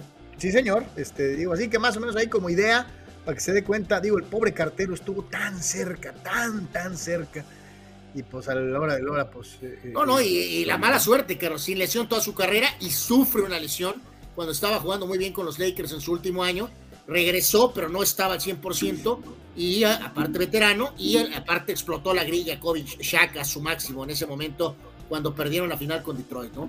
Este, nada más regresar, Carlos, para hoy. Eh, Atlanta está en casa ante Miami, 4 de la tarde. El Heat está 2-0 adelante en esa serie. Chicago enfrenta a Milwaukee en casa, 1 a 1 esa serie, no hay Middleton para los Bucks, así que veremos si aprovecha Chicago. Y a las seis y media, Pelícanos es anfitrión de Phoenix serie 1 a 1, no hay Booker con eh, Phoenix, ¿no? Así que eh, interesante la jornada de NBA también para hoy. Pues ahí está, ¿no? Y digo, para los que dicen, es que no tengo nada que ver, me voy a aburrir. Tenga, ahí está, atásquese de básquetbol, que vale la pena. Y si no, le pone el juego de los Toribios, o si no, pone la emocionante Liga MX. Bueno, yo descartaría esa opción probablemente por hoy, Carlos. Este, eh, este digo, está el base, con los padres y los Dodgers y los Toros, y luego está acá lo del básquet, porque la jornada de fútbol es Puebla, Necaxa y Juárez Mazatlán, Carlos. Puebla del Arcamón, que siempre da buenos juegos, y Necaxa, que viene de ganar, ¿ah? Ah, bueno, tiene razón, sí es cierto, no está tan mal, exacto. Puebla, Necaxa está, está bien, Juárez Mazatlán, mejor, como siempre le recomiendo, ve a Tiburón 3 en... Pero, eh, ah, no, ese puede ser el Toilet Bowl. Eh, no pienso ver Juárez Mazatlán, eh, ni un segundo. Ay, ay, ay. Bueno, lo que sí está sabroso es, ¿qué tal el Loco Max eh, en la Fórmula 1? Pues está esta porquería de, de, la cosa esa basurienta, Carlos, de, de la del sprint famoso. Entonces, eh, pues sí gana hoy, em, eh, pasada por lluvia, por cierto, varios accidentes. Vean cómo quedó Carlos Sainz con todo su renovación. También tuvo un problema por ahí, bueno, para variar la Tifi, eh, Valtteri Bottas. En fin, condiciones difíciles hoy para, para, para, los pilotos. Gana Verstappen, pero mañana hay este sprint. Y, bueno, pues será esa situación alterna, ¿no? En lugar de la calificación normal. A mí no me gusta esta porquería del sprint. Este, pero en fin.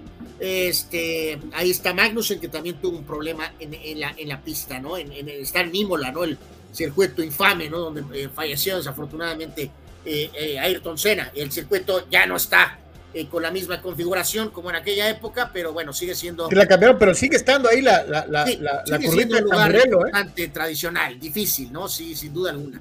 es una este, curva muy abierta antes de entrar a una recta. Eh, de ahí que llegan, pero como bala a, la zona esa de Tamburelo, y ya sabemos lo que pasó ahí con, con Cena, al que le falló el vehículo y pues con nefastas consecuencias, ¿no? Este... Oye, Checo terminó séptimo, ¿no? Ah, hay que decir, Carlos, que sí, sí, sí, sí, totalmente, pues este Checo debe de ser eh, factor, una vez más, por supuesto. Este, eh, en este caso, lo que más me, me, salta este, es eh, el factor, Carlos, de que los Mercedes están comportándose como si fueran un omnibus, Carlos.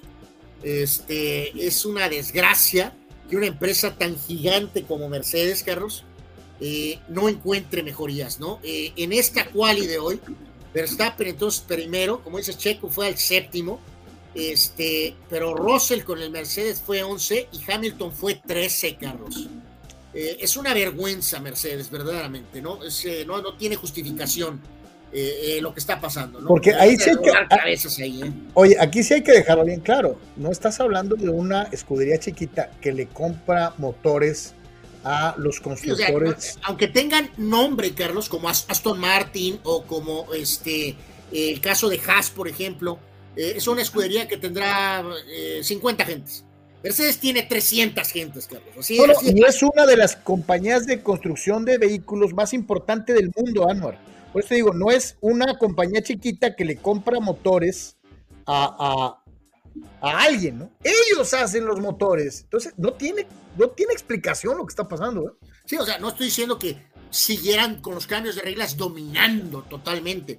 Pero sí estar más cerca de Red Bull y Ferrari, por supuesto que tendría que estar aconteciendo, ¿no? Ojalá pueda aquí, aquí, tú mencionas precisamente a, un constructor que durante los últimos años tuvo verdaderamente severos problemas. Ferrari estaba prácticamente fuera de competencia en el aspecto tecnológico. Y fíjate cómo ya se emparejaron. O sea, ¿qué onda con pues Mercedes? o sea, eh, se prepararon mejor, atinaron más a los cambios de reglas, pero reitero, pues ojalá Mercedes se ponga las pilas y pronto pueda recuperar, porque sería muy bueno volver a lo que ya señalé hace un par de carreras, Carlos. Queremos una Fórmula 1 de tres, no de dos. Yo, eh, sí pensaba que Mercedes iba a estar en la polla. ¿eh? Yo por eso te decía al principio de temporada, te decía de tres y a lo mejor hasta de cuatro. Y la neta no ha sido así. No, no ha sido así. Esa es la realidad. Dice Iván el White, lo, de, lo del Jazz es puro humo. Dice, no poderle ganar a Dallas sin Luca. Dice, este, eh, pues sí, Bernardo González, Anuar, ¿qué traes con la lo Toyota Corona? Dice, Corolla, dice, yo tuve uno y nunca me dejó, al contrario, me llevaba. Bueno, ok, mi querido Bernardo, tienes razón, es una, este, es un automóvil muy eh, recordado, eh, muy este, exitoso, tienes toda la razón, muy confiable. Eh, tienes la razón, no sé, hay que pensar entonces en algún, este, denme algún otro auto que sea un bodrio, pues porque si dices que es un bocho, pues también van a decir que el bocho es muy este. este... No, Anuar, los bochos eran indestructibles. O sea, eh, eh, eh, o sea, un bocho nunca te dejaba tirado. ¿eh? De acuerdo, por eso. Entonces hay que buscar un auto que podamos denominar para, para cuando queramos bodrear a alguien, pues. Pues sí, sí, tendremos que buscar una marca que de veras tenga fama de valer Wilson. Pregunta Bernardo González, ¿quién va a tirar por los San Diego Padres el día de hoy contra Urias? Martínez, Nick Martínez. Ahí está, Bernie. Nick Martínez, Nick Martínez, Nicolás Martínez, este, para que sepas. Eh, eh, Jorge Crespo dice, creo que si MJ no se hubiera retirado, ahí también estaría en esa gráfica Hakim Olajuwon, hablando de los números de juegos de playoff sin conseguir un campeonato. Pues la gente de Rocket se arde profundamente con este tema, Carlos. Eh, yo estoy en las mismas, ¿no? A pesar de que Olajuwon estaba en el prime de su carrera, eh, lo siento, no puedo concebir que, los Rockets, Carlos, pudieran batir a Chicago cuatro de siete veces. No puedo, no puedo. Eh, ya con todo y Drexler y todo, carnal. Ya con todo y Drexler. No. Dice Jorge Crespo, dice, el Ford Pinto. Espera, yo recuerdo a mi querido tocayo Caramelo, digo, perdón, Carlos Melo. Saludos, carnal. Este, él tenía un Ford Pinto y siempre lo llevaba a todos lados. Chiquito así, como cajita de cerillos, pero siempre lo llevaba a todos lados. Este, no se le rajaba el médico carrito, mi querido Jorge. Dice, dice Danny Maiden, hoy el Gran Premio de Imola, Verstappen se llevó la por Checo con muchos problemas en el séptimo y Leclerc en segundo con una lluvia de banderas rojas, mientras que Sainz volvió a petardear. Este, eh, ¿Por qué odian a Sainz? Sí? O sea, como que me he dado cuenta. No, no, es que empieza a desesperar, Carlos, eh, un poco, porque digo, a menos que seas la prensa española, eh, que evidentemente no quieres que se vea esa disparidad, ¿no? Cuando tienes un auto tan fuerte como el, como el Ferrari, pues. Dice Juan, más bien como un Datsun o un Gremlin. Hay mucha gente, Juan, que no sabe lo que era un, Gremlin, ¿no? ¿Y qué me dices de los Pacers? Así se llamaba un carro que tenía como una hamburguesa atrás. También un carro nefasto, verdaderamente. Dice Julio Díaz, Bocho Power, Anuar. Este, sí, sí, claro. Sí, no, de acuerdo. No, no podemos bodrear a los bochos, o sea, eran bastante cumplidores. Héctor Ayón, Grizzlies contra Warriors en la final y estará de alarido, dice, hablando de su conferencia. ¿Cómo la ven ustedes, señores? Pues que con Phoenix y ¿eh? Booker, eh, evidentemente puede haber la situación de que se dé eh, ese enfrentamiento, por, obviamente, ¿no? Y este, pues saque chispas, ¿no? Gabriel, ¿qué tal un tempo? Dice. Los bochos de un cuarto de, milla, dice, son otro show. sí, es que El bocho clásico, ¿no? Porque esa, esa cosa de Beatle, Carlos, eh, por supuesto, no, no es lo mismo ni remotamente, ¿no? Como eran las viejas caribes, eh, cuando ya le quisieron poner que golf y esto y que en otro, eh, tal vez al principio, pero no, no, no. un bocho es un bocho, una caribe es una caribe, ¿no? ¿Sabes qué auto era una porquería? Nunca le hallé, ni, ni me gustaba, ni encontré las combis. Las combis eran una porquería, era una basura de ah, ¿sabes que para personal, para trabajo, para el transporte público, las combis super mega socks. Anuar, ¿sabes que en Tijuana hay un club de combis? Y hay no, no, maravilloso. Yo sé que habrá gente que les guste, a mí no. Anuar, no recuerdas, yo manejé combis varias veces. Yo lo sé, Carlos, y, te reitero, ni en lo personal, trabajo o transporte público, las combis Ox. Eh, dice, no hombre, dice Gabriel Ortega, un Ford Pinto arreglado, olvídate, dice un rayo. ok, eran muy chistosos esos carritos. Este, dice Juan Antonio, un Nova o un Caprice. El Chevy Nova, un Caprice, sí, los Caprice eran feitos, estoy de acuerdo. Eh, Juan dice una final soñada, más sufrida para Bulls, pero igual lo sacaban 4 a 3 sobre los Rockets, dice, porque hubiera sido el tripit de Houston o el cuarto de los Bulls, ¿no? Pues sí, que, después se trató, ¿no, Carlos? El, equipo bicampeón en 96 acabó petardeando con Seattle, que fue el que llegó a la final con los Bulls. Y luego intentaron en 98 los Rockets cuando llevaron a Barkley a jugar con Drexler y con Olajuwon. Y en la final de la conferencia del oeste ganó Utah a Houston. O sea, estuvo una nada de darse eh, esa posible final. Eh, eh, Jordan contra Olajuwon, pues, ¿no? Chicago contra Houston. Víctor Leiva dice, los New York eran nefastos, dice este. bueno, este, hay algunos feitos. Otro carro cumplidor que también a mí me, sortó porque este, tengo buenos recuerdos es, era el, el Dark Carlos. también era bastante cumplidor. Estás hablando de la prehistoria, no. Eh, bueno, pues está en el lugar correcto, Jurassic Park 6. Eh, eh, de hecho, de hecho, sí. Y hablando precisamente de épocas pasadas y de situaciones este, que han quedado en, el recuerdo, pues tenemos que hablar obviamente de una mala noticia para la NFL con el fallecimiento de un mariscal de campo de la etapa romántica de los Raiders, ¿no? Eh, que simple y sencillamente, bueno, pues este eh, era, era, era uno de esos nombres no, pues Carlos, de la filosofía, eh, Al Davis. Al Davis siempre tuvo en la mente a esta persona para el modelo Raider. Siempre. Dariela Mónica falleció a los 80 años de edad, mariscal de campo del equipo de los Raiders, con ese número 3 que llegó a ser icónico de una u otra manera y eh, bueno, pues fallece a los 80 años de edad, este, eh, dentro de lo que es precisamente parte del, obituario eh, para lo que es el día de hoy. Se suma a, esta serie de recuerdos.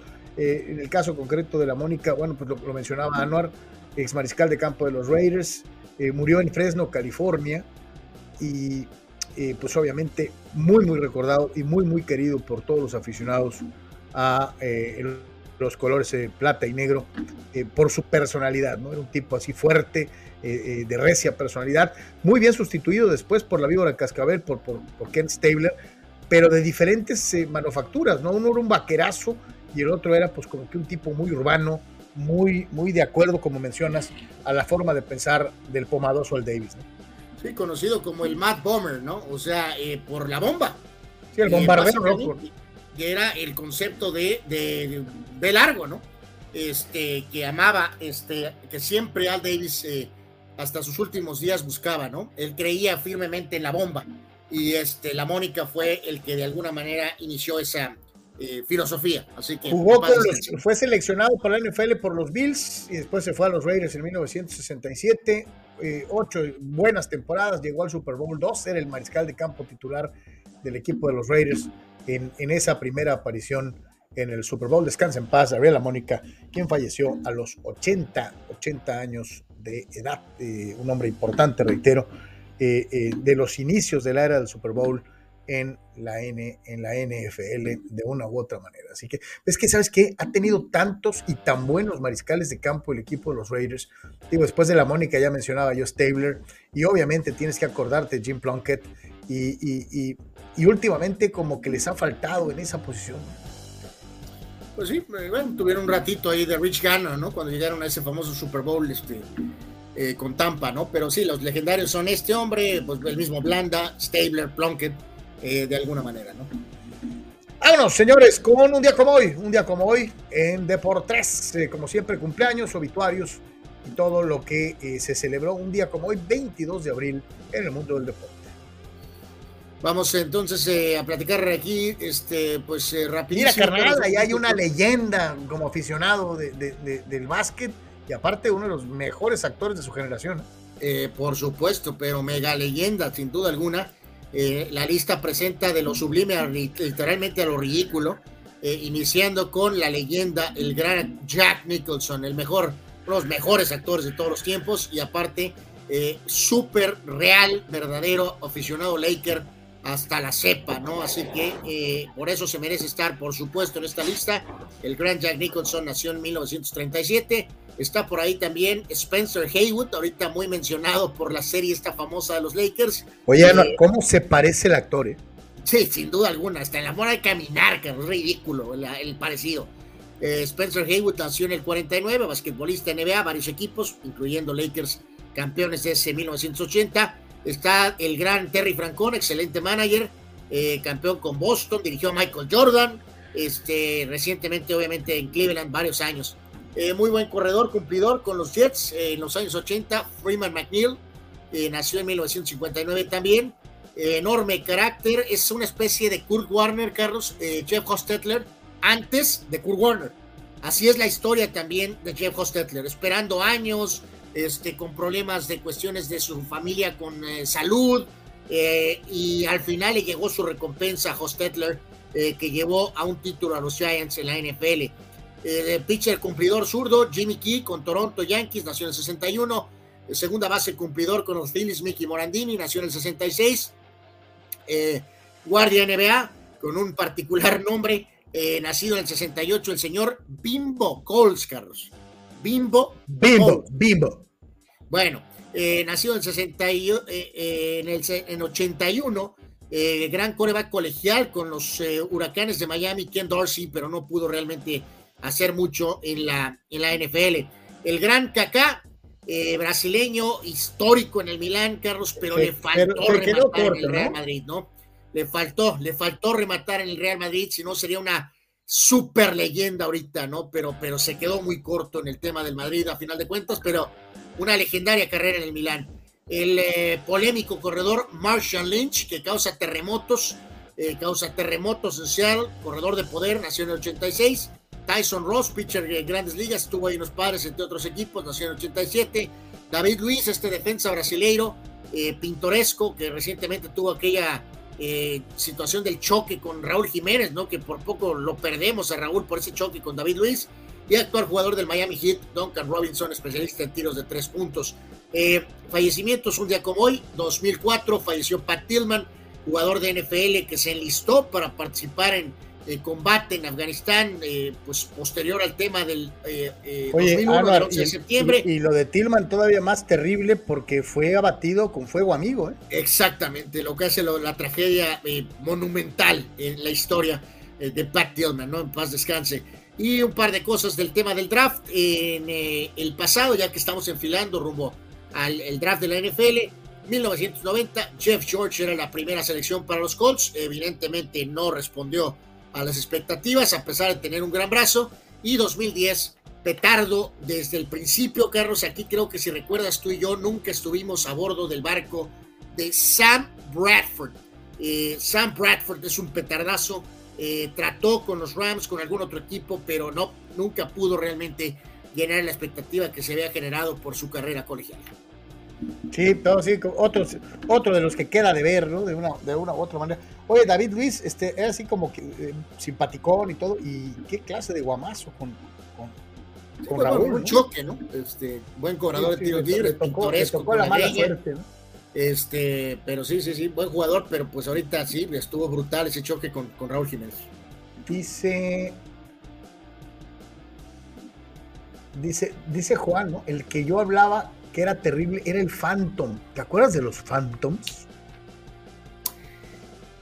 Pero dice que hablaba del Phantom o que el Phantom hablaba, Carlos. Que, no, no, que, del que él hablaba era el. Ah, el que hablaba era el Phantom. No, sí, es cierto. ¿Sabes qué, Juan? Yo lo veo diferente. ¿eh? A mí el Phantom, bueno, al menos me acuerdo mucho de uno porque eh, mi papá tenía uno. Este, eh, en paz descanse, don Javier. Este, tenía un Phantom extremadamente bonito, Carlos. Estaba hermoso ese carro.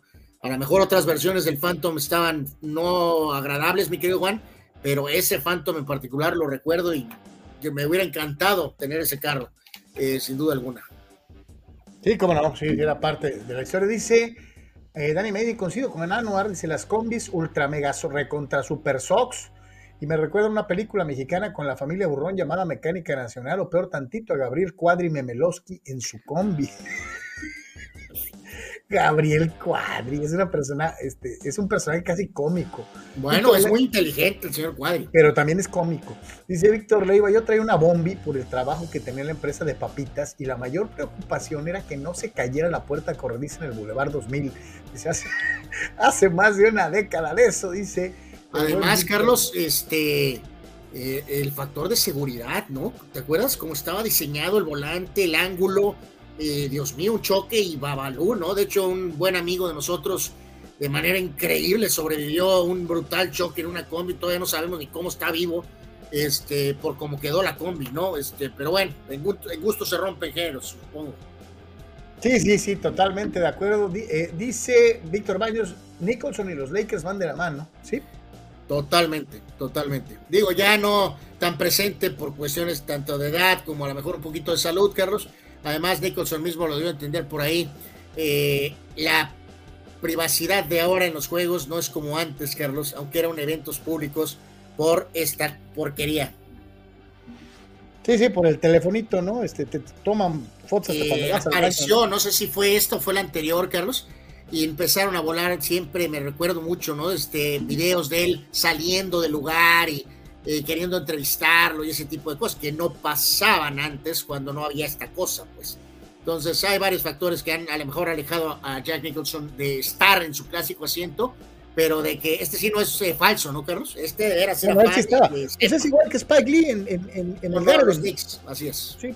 Dice Juan Pitones, cualquier top 5 de actores muy seguramente incluiría a Nicholson. Dice, los otros cuatro saldrían del resto. Pacino, De Niro, Daniel Day-Lewis, eh, Kevin Spacey, Marlon Brando, eh, pues por generación o lo que sea, Juan, eh, yo, no tengo ya cuatro seguros, ¿no? O sea, obviamente Nicholson, Pacino, De Niro y Brando, cuatro seguros. Eh, y ya después, pues ahí le puedes buscar, ¿no? Y, digo, Daniel Day-Lewis era extraordinario y, y, también lo es de una u otra manera Sidney Poitier, recién, recientemente fallecido, o desde luego Denzel Washington. Dice Juan, y ¿sabes qué? Tom Hanks, es que lo tienes que meter a Wiwi, ¿no? O sea, pues sí.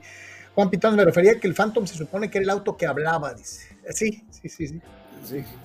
Dice que había hasta un chiste de Polo Polo del Phantom, ¿no? Dice Víctor Baños, el Phantom era muy bonito, pero pasaba mucho tiempo en el taller, en una especie de Anthony Davis, dice. Exacto. Y Juan remata, el New Yorker no hablaba, pero era muy elegante y en los comerciales sonaba la voz de Claudio Brook. Mi, papá, también tuvo, mi papá también tuvo New Yorker en algún momento. Pero bueno. Este, ¿de dónde salió el tema de los carros? Ah, tú y tu, tu, aversión por las chombis, hombre. Este, eh, es cierto.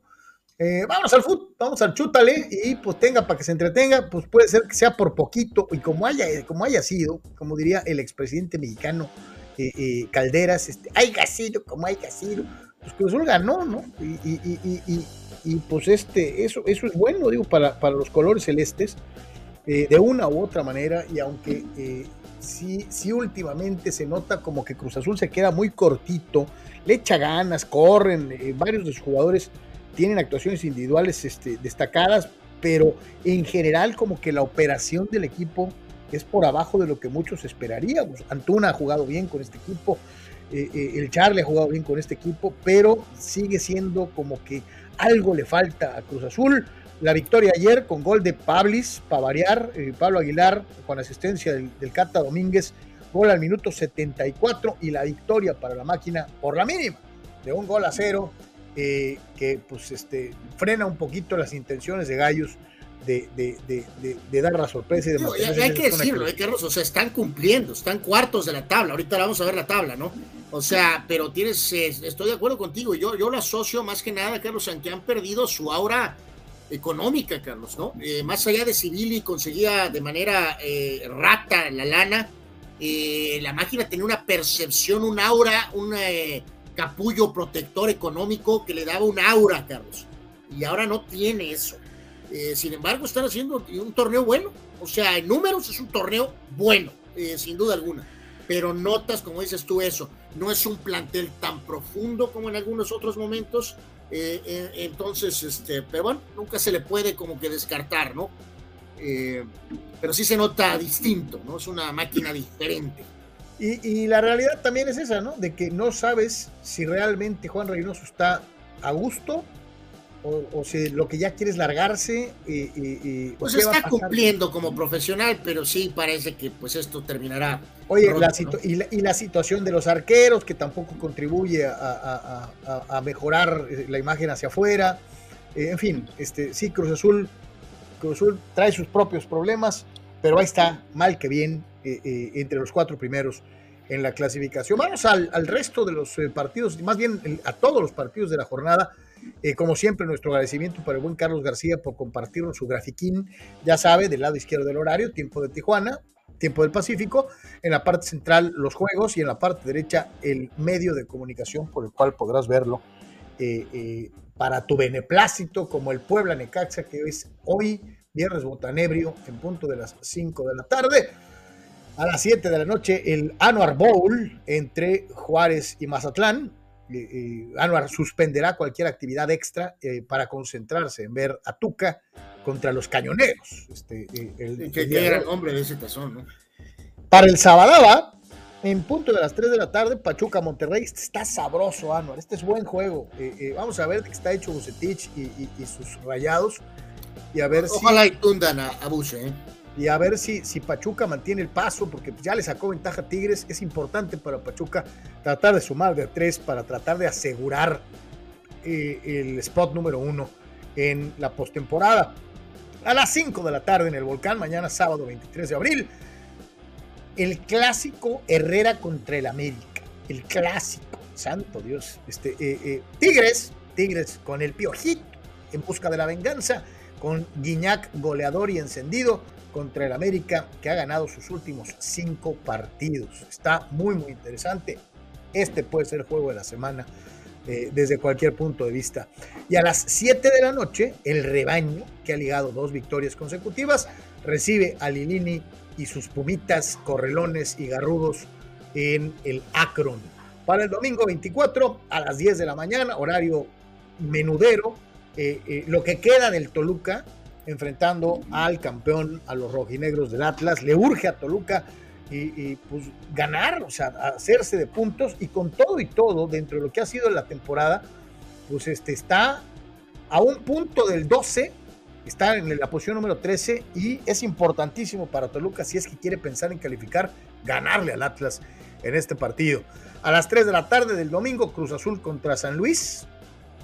San Luis ha sido sorprendente, sorprendente y prácticamente yo les diría que si llegara por ahí a ensuciarse y ganar el partido contra la máquina, cosa que veo muy poco probable, hasta andaría amarrando su calificación desde ahorita el conjunto sanluisino eh, con Rubens y con, y con su pandilla. Para las 5 de la tarde, Santos contra León. Es así como que duelo de, grises. Y a las 7 de la noche con 6 minutos en el Estadio Caliente, caliente Cholos se estará enfrentando a los Gallos Blancos de Querétaro. Ahí está la jornada 16, la eh, penúltima jornada del Campeonato Mexicano de la Primera División. Este, pues, hay, un par de combinaciones buenas, ¿eh? este, eh, de, una, de una u otra manera. hablando precisamente de lo de los cholitos, más bien antes de, este, sí, vamos, vamos con los cholitos. ¿Qué puedes esperar de Cholos? Ya no sé a veces ni qué carajos decir. Yo no sé si decir, es que es ganable y este hay que ganarlo. Y, eh, hijo de la. Este, yo sé pues que ya no es la idea, Carlos, esperar eh, muy poco, ¿no? En general del juego. La verdad, seamos sinceros, en cuanto a el hecho de cerrar lo mejor posible, pues es la principal motivación. Eh, tratar de avanzar ahí en la cuestión de, de, la posición de tabla para el tema económico eh, así que la meta de ambos equipos es eh, ganar el juego 1 eh, a 0. el, equipo, el, equipo de, el equipo de Cholos ha ganado cuatro partidos en el torneo. Gallos nomás dos. Gallos nomás ha ganado dos. O sea que nos da una probabilidad alta de empate a 0 o a 1, ¿no? Entonces, este... se los digo. Y, va a sonar mafufo, pero Cholos tendría que ganar este juego. ganar 1 a 0 o 2 a 1 como sea, con un autogol me vale. Pero Cholos tendría que ganar este juego. Eh, pues sí, no hay mucha ciencia atrás.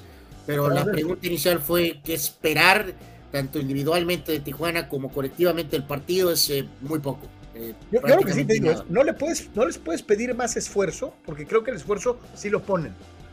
Lo que les falta es fútbol y sobre todo contundencia, ¿no? Y Carlos, ¿sabes qué? Sinceramente lo digo, aparte un brutal horario, ¿eh? ese horario de domingo a las 7, domingo a las 7 de aquí, 9 de allá, por cuestiones de televisión, sucks.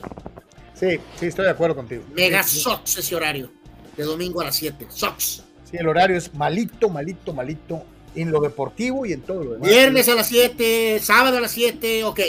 Domingo a las 7, Sox. Sí, sí, concuerdo contigo plenamente. Dice Eduardo Castañeda, actores de nuestra época, Nicholson, Anthony Hopkins, De Niro Pacino y Tom Hanks. Dice eh, su lista. Un día de estos vamos a hacer un top 10, vas a ver. Bueno, eh, pues Dani Pérez Vega. Lo hemos hecho en otro lado, pero lo haremos aquí de nuevo. Dani Pérez Vega dice que raro ver a los Guardians en primer lugar de su división después de que barrieron los favoritos White Sox. Dani, ¿por qué? No, bueno, pues como que por qué, Carlos, porque pues sí, pensaba que no estaban tampoco, pero bueno, Francón es buen manager y a lo mejor es el poder de Fran Mil, ¿no? Siempre sonríe, la fuerza estará contigo. Desde luego, pues, tienen a la poderosa mole ahí, o sea. Este, pues sí, vamos a escuchar a la gente de Cholos, ¿verdad, Carlos? Este, al caso de Angulo, ¿no? Que fue el que este, habló el día de hoy, ¿no? Sí. Este, hace, hace un ratito, ¿no? Vamos con, con eh, Brian Angulo acerca de este partido de Cholos en contra de Gallos y, lo estamos viendo. Si estuviéramos haciendo las cosas bien, como las veníamos haciendo eh, después del partido de Toluca, contra Toluca, contra Pumas, contra Atlas, eh, yo creo que los resultados se fueran dado. Si verás que el equipo ha hecho la autocrítica y sabemos que, que no, no, hemos dado la mejor versión, no hemos, no hemos sido nosotros mismos, por ende no, no se han sumado los resultados que necesitamos pero estamos ahora a las puertas de, de, dos partidos importantes. Matemáticamente estamos vivos eh, para poder buscar el repechaje y también por el tema del cociente, intentar definitivamente dar, dar ya ese salto.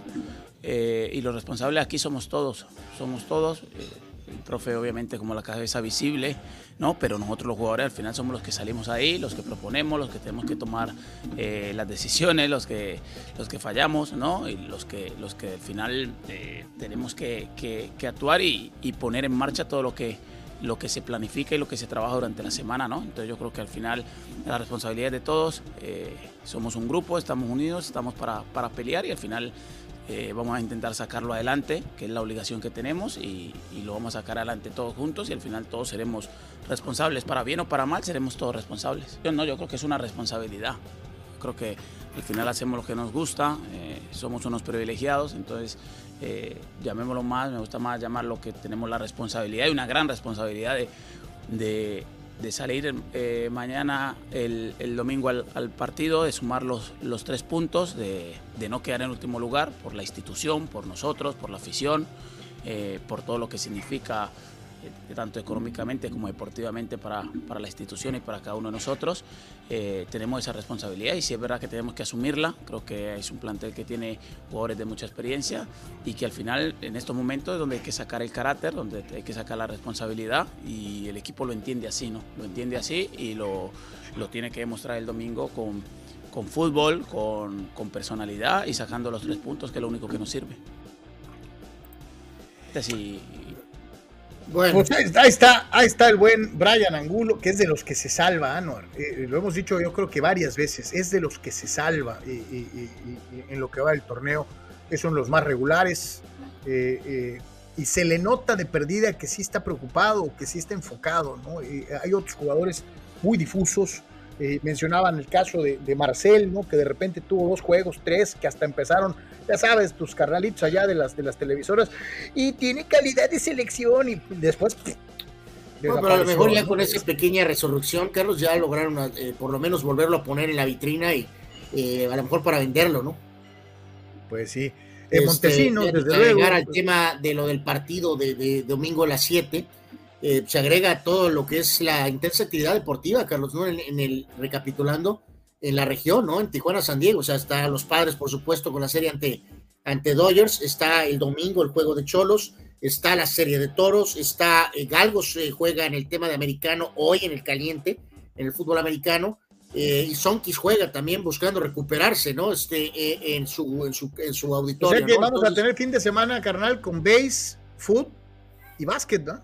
Así es, intensa actividad en, en la región Tijuana-San Diego. Oye, este, Lalo, Castañeda le echa harta, harto optimismo.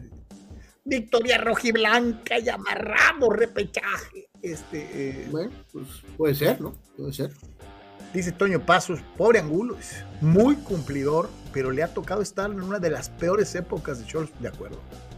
De acuerdo. Para, para mí, Angulo, reitero, es de los que se salva de este plantel chiquito, chiquito de Cholos. Seto vuelve a encontrar un culpable y, le, la emprende contra Nacho Palau. Dice, lo único que salvaría a Cholos de su mala temporada fuera la renuncia de Palau. Es que no nos cae el 20 de que no es tanto Nacho, sino... Mi querido Seto apunta más para arriba. Otros personajes, ¿no? Este, no, no es el caso con no es, no es Nacho, es más arriba.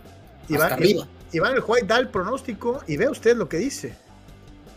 Águilas 1, Tigres 0 y el Piojo pierde la cabeza. Sí, sí, sí, sí, el otro día se ardió Carlos con lo de Necaxa y luego cuando le dicen que, que, atacó al arbitraje y dijo no, este, no, no, si pierde contra la América, Carlos, se va a arder, pero a la potencia. Pero cañón, exactamente.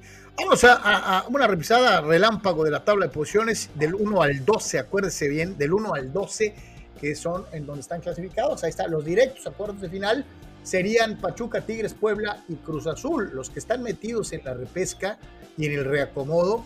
Monterrey, Atlas, América, Chivas, Necaxa, San Luis, Pumas y León, a los que se les mueve una patita de una u otra manera, obviamente son a Toluca, a Santos, a Tijuana y hasta los cañonebrios de Mazatlán, ¿no? Pero pues ahí está Ahí lo tiene. Este, oh, bueno, eh, y el Gallos, Carlos, cree que si gana en Tijuana, a lo mejor podría pensar en algo en la última jornada, ¿no? Pues sí. Eh, de, llamar, de llamar. ahí, Carlos, que ojalá y los dioses del estadio y del fútbol, eh, a, la hora del hora, a lo mejor le pasen factura a los grillos del Santos, ¿eh, Carlos? sí, sí, sí. Ojalá y Santos no califique. Oye, todo lo que dejaron de hacer al principio para no, correr. No defiendo a Caixinha, pero la grilla de Santos es una de las más asquerosas que hemos visto en la época moderna. Y por ejemplo, pues reiteramos, hoy están fuera, ¿no? Ni en el repechaje. Así que este, vamos a ver qué pasa con los grillos del Santos, ¿no? Y, y eh, destacar algo, ¿no?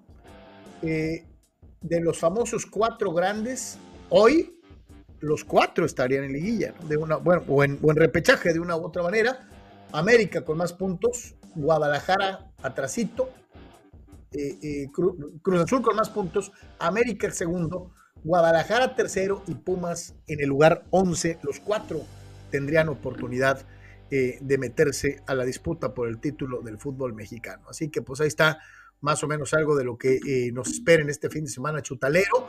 Dice Fabián Rodríguez, Choros es un desastre y no se ve por dónde. Lo único que queda es resignarse y dar por hecho que es un equipo chico y sin aspiraciones, dice Fabián. Mm. Dani Pérez Vega, mis Pumas van a salir con cuadro alterno, ya que viene la final de Seattle, así que será difícil pensar en sacar puntos contra Chivas. Pero es que Dani, en una de esas puedes quedar hasta fuera del repechaje. ¿eh? Entonces, yo creo que Lilini tiene que establecer un balance este, y tratar de, al menos de no perder, mi querido Dani. Y Víctor Baños dice, mis chivas ganando a Pumas prácticamente amarrarían repechaje. Sí, ya lo había mencionado otro de nuestros amigos del rebaño, mi querido Víctor.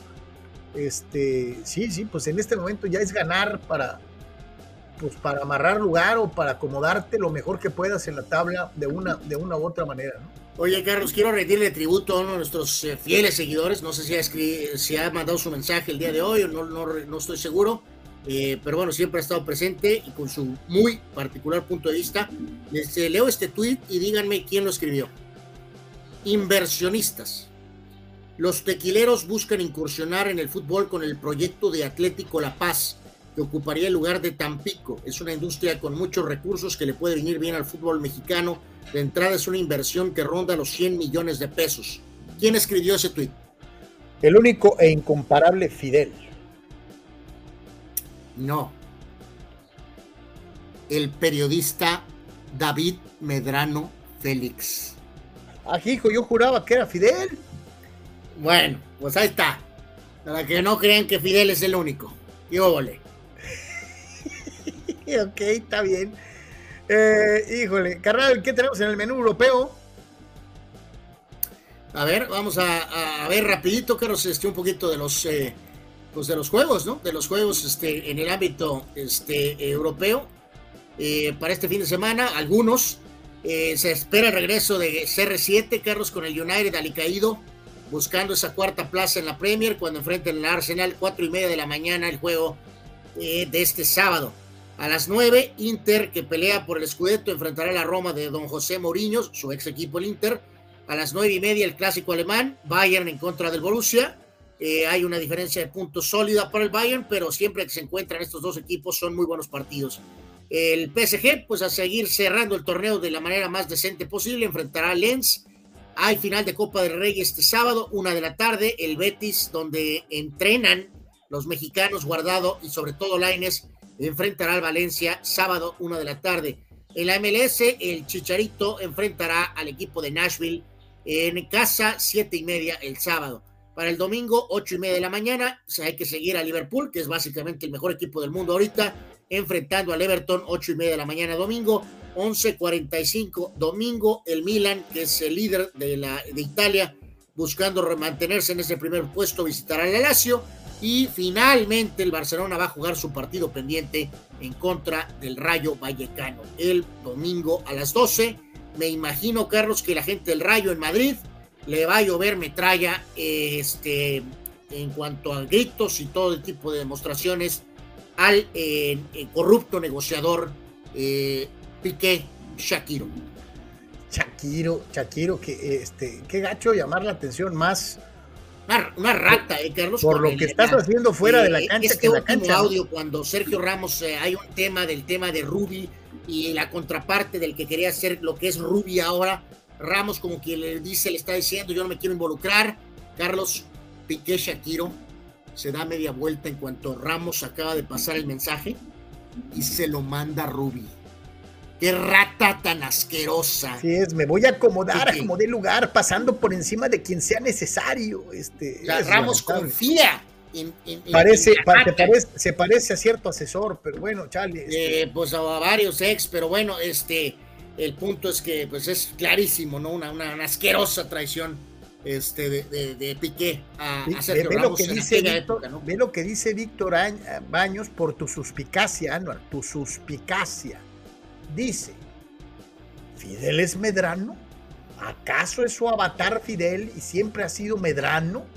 Todo es posible en la dimensión desconocida de Deportes. No, no, no, no, no, no, son seres independientes. Eh, nada más, este, quería puntualizar que, eh, hay, hay, interés en ese contenido que le gusta mucho al señor Fidel y que apreciamos en este espacio. Y aquí se defiende precisamente Fidel y dice, resumen, Alejandro Inaragorri vendió la franquicia del Tampico Bandero Fútbol Club a los empresarios que citó el periodista David Medrano. Excelente, Fidel, como siempre, gracias por tu contribución. Y dice, dice Juan, y fíjate que tiene razón, ¿eh? no me ha puesto a pensar en eso hasta que lo acabo de leer con él, y creo que tiene razón. Imagínense, imaginen los chamacos de hoy que piensan que el United es el otro equipo de Manchester. De Manchester, sí siendo que siempre fue a la inversa, ¿no? El, United era el equipo más grande de Inglaterra. Y cómo cambian los tiempos, ¿no? Cómo cambian las cosas. Este, es una es una realidad. ¿no? Mandó un profundo mensaje Fidel, Carlos. Eh, sí, sí. Eh, pensando, es que yo creo que se confundió cuando lo confundieron con Medrano. Sí, sí. Todo esto es en respaldo, Fidel. O sea. Claro. Danny Maiden dice, el duelo de pecho de los padrecitos contra los Dodgers, Urias llama mano. Si los padres quieren ganar hoy, deben macanear a Urias desde temprano porque Nick Martínez sucks. Y creo que Nick Martínez lleva poco tiempo, dale chance, Danny Maiden.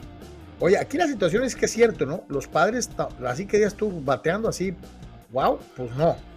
Este, eh, entonces, pues sí, sí tienen que tratar de aprovechar, porque luego pues viene se pone más difícil. Sí, o sea, hay que evitar que Manny Machado te haga daño, ¿no, Carlos? Y hacer que los otros levanten la mano, ¿no?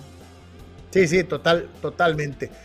Eh, hablando de otras cosas, vámonos precisamente con. Ah, hablando de bodrios, híjoles. Con el Tripas contra Guatemala, el Tripas emergente, porque pues así está, es. ¿no? Está Carlos, no es de selección B, ¿eh? esta es selección C. Es el Tripas emergente, ¿no? Nada sí. contra algunos de estos jugadores jóvenes, pero este partido es de Zoom, es en Estados Unidos, es molero y super mega sucks. Ahí está tu carnalito Córdoba para beneplácito de dos que tres. Regresa el Piojo Alvarado. Eh, destacar desde luego pues que le hablaron a los, a los chavos del América este, eh, por ahí que, que, andaban. Aquí finalmente tomaron en cuenta a alguien que yo creo debería ser tomado en cuenta desde hace un rato, como es el caso del Kevin Álvarez. Eh, vamos a ver al Chaquito de delantero. Sendejas, el chavo del América.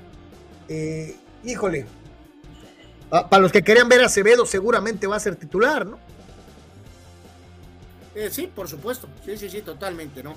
A lo que vamos con esto, Carlos, es que eh, eh, es un rellenazo asqueroso. Ok, hay algunos jugadores oh, interesantes ahí, jóvenes o gente, pero el plantel mexicano está incluso con agregar a lo mejor dos o tres elementos por el tema del COVID, Carlos, está casi definido, como lo mencionamos el otro día. Entonces, prácticamente muchísimos de estos jugadores no tienen chance, Carlos.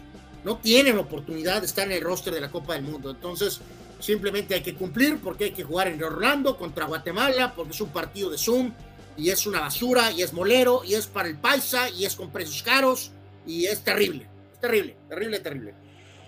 Pues sí, ahí está, digo, tenga para que se entretenga contra los, los, guatemaltecos y pues para los que querían ver a varios de estos nombres ahí, eh, destacando desde luego lo de Acevedo, y lo del Kevin, bueno, pues ahí están, ahí están de una u otra manera eh, eh, recibiendo su chance.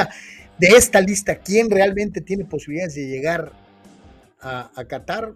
Habrá uno y se me hace mucho. Tal vez. Dice Víctor Leiva, un día como hoy, pero en el 96 mis Steelers adquirieron a un tal Jerome Beris en el draft. Eh, que a la postre nadie pensó en ese momento que el cambio iba a ser tan bueno, sinceramente lo digo. O sea, ah, ok, que ok, un cambio interesante, ¿no? Pero nadie pensó, eh, sinceramente, eh, que Betis iba a tener ese rendimiento este, que tuvo en Pittsburgh, sinceramente, ¿no? Chucho Pemar Machado es que quirimeao, igual que el bailarín Fufi de las monjas. ¿Quién es el bailarín Fufi, Chucho?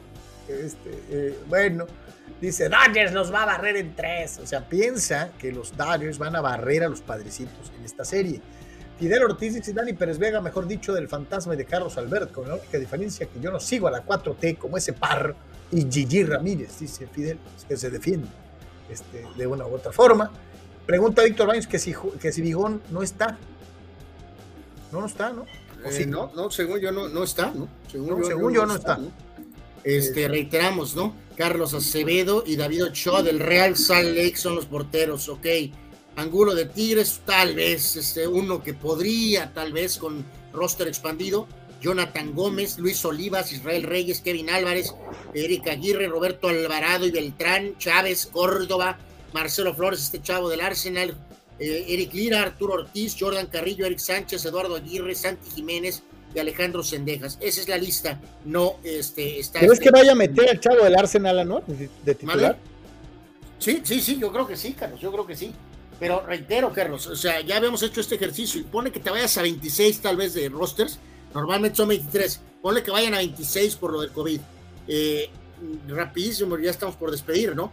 Ochoa Tala, Cota, eh, Jorge Sánchez, El Cachorro, Araujo, Vázquez, Héctor Moreno, Arteaga, Gallardo, eh, Charlie Rodríguez, eh, el HH, eh, el Machín, Guardado, Eric Gutiérrez, Tecatito, este, Antuna, Laines, Raúl Jiménez, Fallas Mori, Henry, el Chucky, Alexis Vega.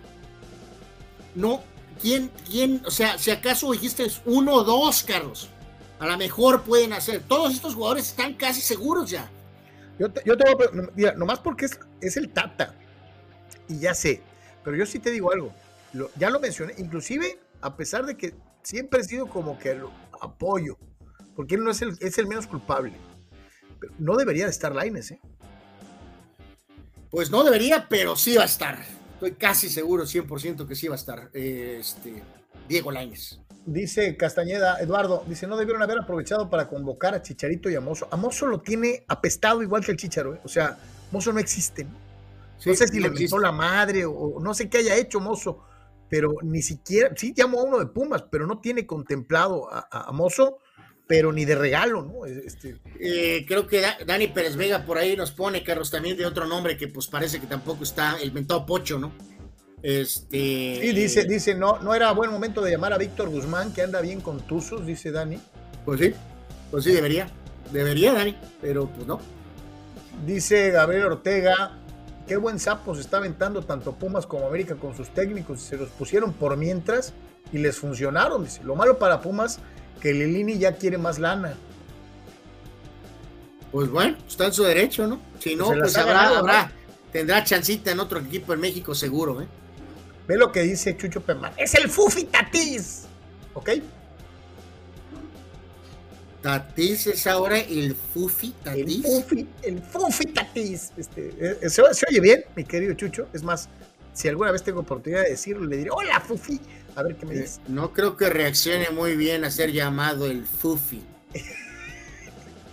dice Lalo Castañeda, ¿quién va a ser el cadáver Valdés de esta convocatoria? Eso está buena, ¿eh? ¿eh? hay que recordar que el cadáver cerró muy fuerte aquel torneo. Bueno, jugó bastante bien con el León. Entonces tiene que ser un jugador que tenga un muy buen torneo. Eh, en este caso, a lo mejor ahorita alguna liguilla. Eh, entonces, a ver, vamos a echarle un poquito de coco y a ver si este, contestamos en la siguiente emisión. Pero sí, o sea, no se trata de voltear. El cadáver era un jugador veterano que jugó bastante bien con León. Y como estaba David Patiño lesionado y el Chepo estaba vetado, entonces a Mejía le entró la idea de que ocupaba a alguien por derecha, Carlos. Y tenga para que se entretenga, ¿no? Y ahí apareció el cadáver Valdés, que no había estado en todo el proceso de selección, ni con Menotti, ni con Mejía Barón. Vámonos, señores y señores, a lo mejor de la red para terminar el Deportes del día de hoy. Y ahí lo tienen, nos vamos a la alberquita. Box en el agua. Bueno, de perdida, si te caes, ya no te partiste tu mandarina en gajos. Y después una dosis que platicábamos desde ayer, Carlos, de parkour. A nuestros humildes aficionados, a nuestros seguidores, a nuestros buenos amigos, eh, sean honestos, eh, podrían realizar estas eh, actividades de parkour. evidentemente yo no puedo. me canso al subir la escalera, mucho menos hacer estos acrobáticos saltos. Carlos, tú puedes practicar parkour. Ni, ni volviendo a nacer, o sea, amigos, no hagan esto, niños, este, Sí, eh, no, eh, no, no tiene ninguna gracia, eh, evidentemente. Esto es practicado por profesionales, por chavos que lo hacen desde hace muchos años. No crea que cualquier. Vea ese fulano, Carlos. Sí, pues sí. Pues digo, no crea que cualquier fulano lo hace. lo intentas y te partes tu mandarina en gajos, ¿eh? esto, este es el hombre araña, cabrón. Sí, sí, se cree Spider-Boy. O sea, bueno. Ahí está. Dice Juan Antonio Pitón, esta también está buena. Y, a, Misael Espinosa nunca le dio oportunidad Mejía Barón, ¿cierto? Absolutamente, absolutamente. Ah, eh, lo de Coyote que les he dicho infinidad de veces, hay jugadores que de repente desaparecen, ¿no? O sea, no los pelan nunca, ¿no? ¿Por qué? ¿Quién sabe? Solo los técnicos saben por qué unos sí y otros no eh, eh, en ciertas convocatorias. Carnal, como siempre, muchísimas gracias. Gracias, Carlos. Gracias a todos. Eh, cuídense mucho. Buen fin de semana. Disfruten. hay mucho deporte que pues, observar, tanto a lo mejor en vivo en la región o si no, pues seguirlo como se pueda, ¿no? Así que síganos por favor en deportes.com y este, en Instagram, en, Insta, en las stories, síganos, díganle like ahí por favor. Y pues ya lo saben, todas las redes, Twitch, YouTube, Facebook, Twitter. Síganos en todas, por favor, se lo agradeceríamos mucho. Dice Juan Pitones, ¿cuál hombre araña? Eso ni el Ninja Gaiden lo hace. Este. pues sí, este, ahí está, mi querido Juan. A nombre de todos los que trabajamos para ustedes esta semana en Deportes, todos los que nos tuvimos, esta semana tuvimos pues, prácticamente a varios de los colaboradores y amigos que nos hacen favor de acompañarnos. Estuvo Marco Domínguez, estuvo Sócrates Semanduras, estuvo Manuel Cepeda, eh, con quien hicimos una capsulita también el día de ayer de lo del eh, Tazón México en, en, Tijuana. Este, todos, todos los que le echamos ganas y que tratamos de estar lo más pronto y lo más a punto para informarle de deportes en las redes. Eh, Anuar, un servidor, gracias. Y si Ah, nos quiere, dice aquí, Carlos, este, dice, eh, perdón, rapidísimo, creo que dice que es cumpleaños del mortero Aravena.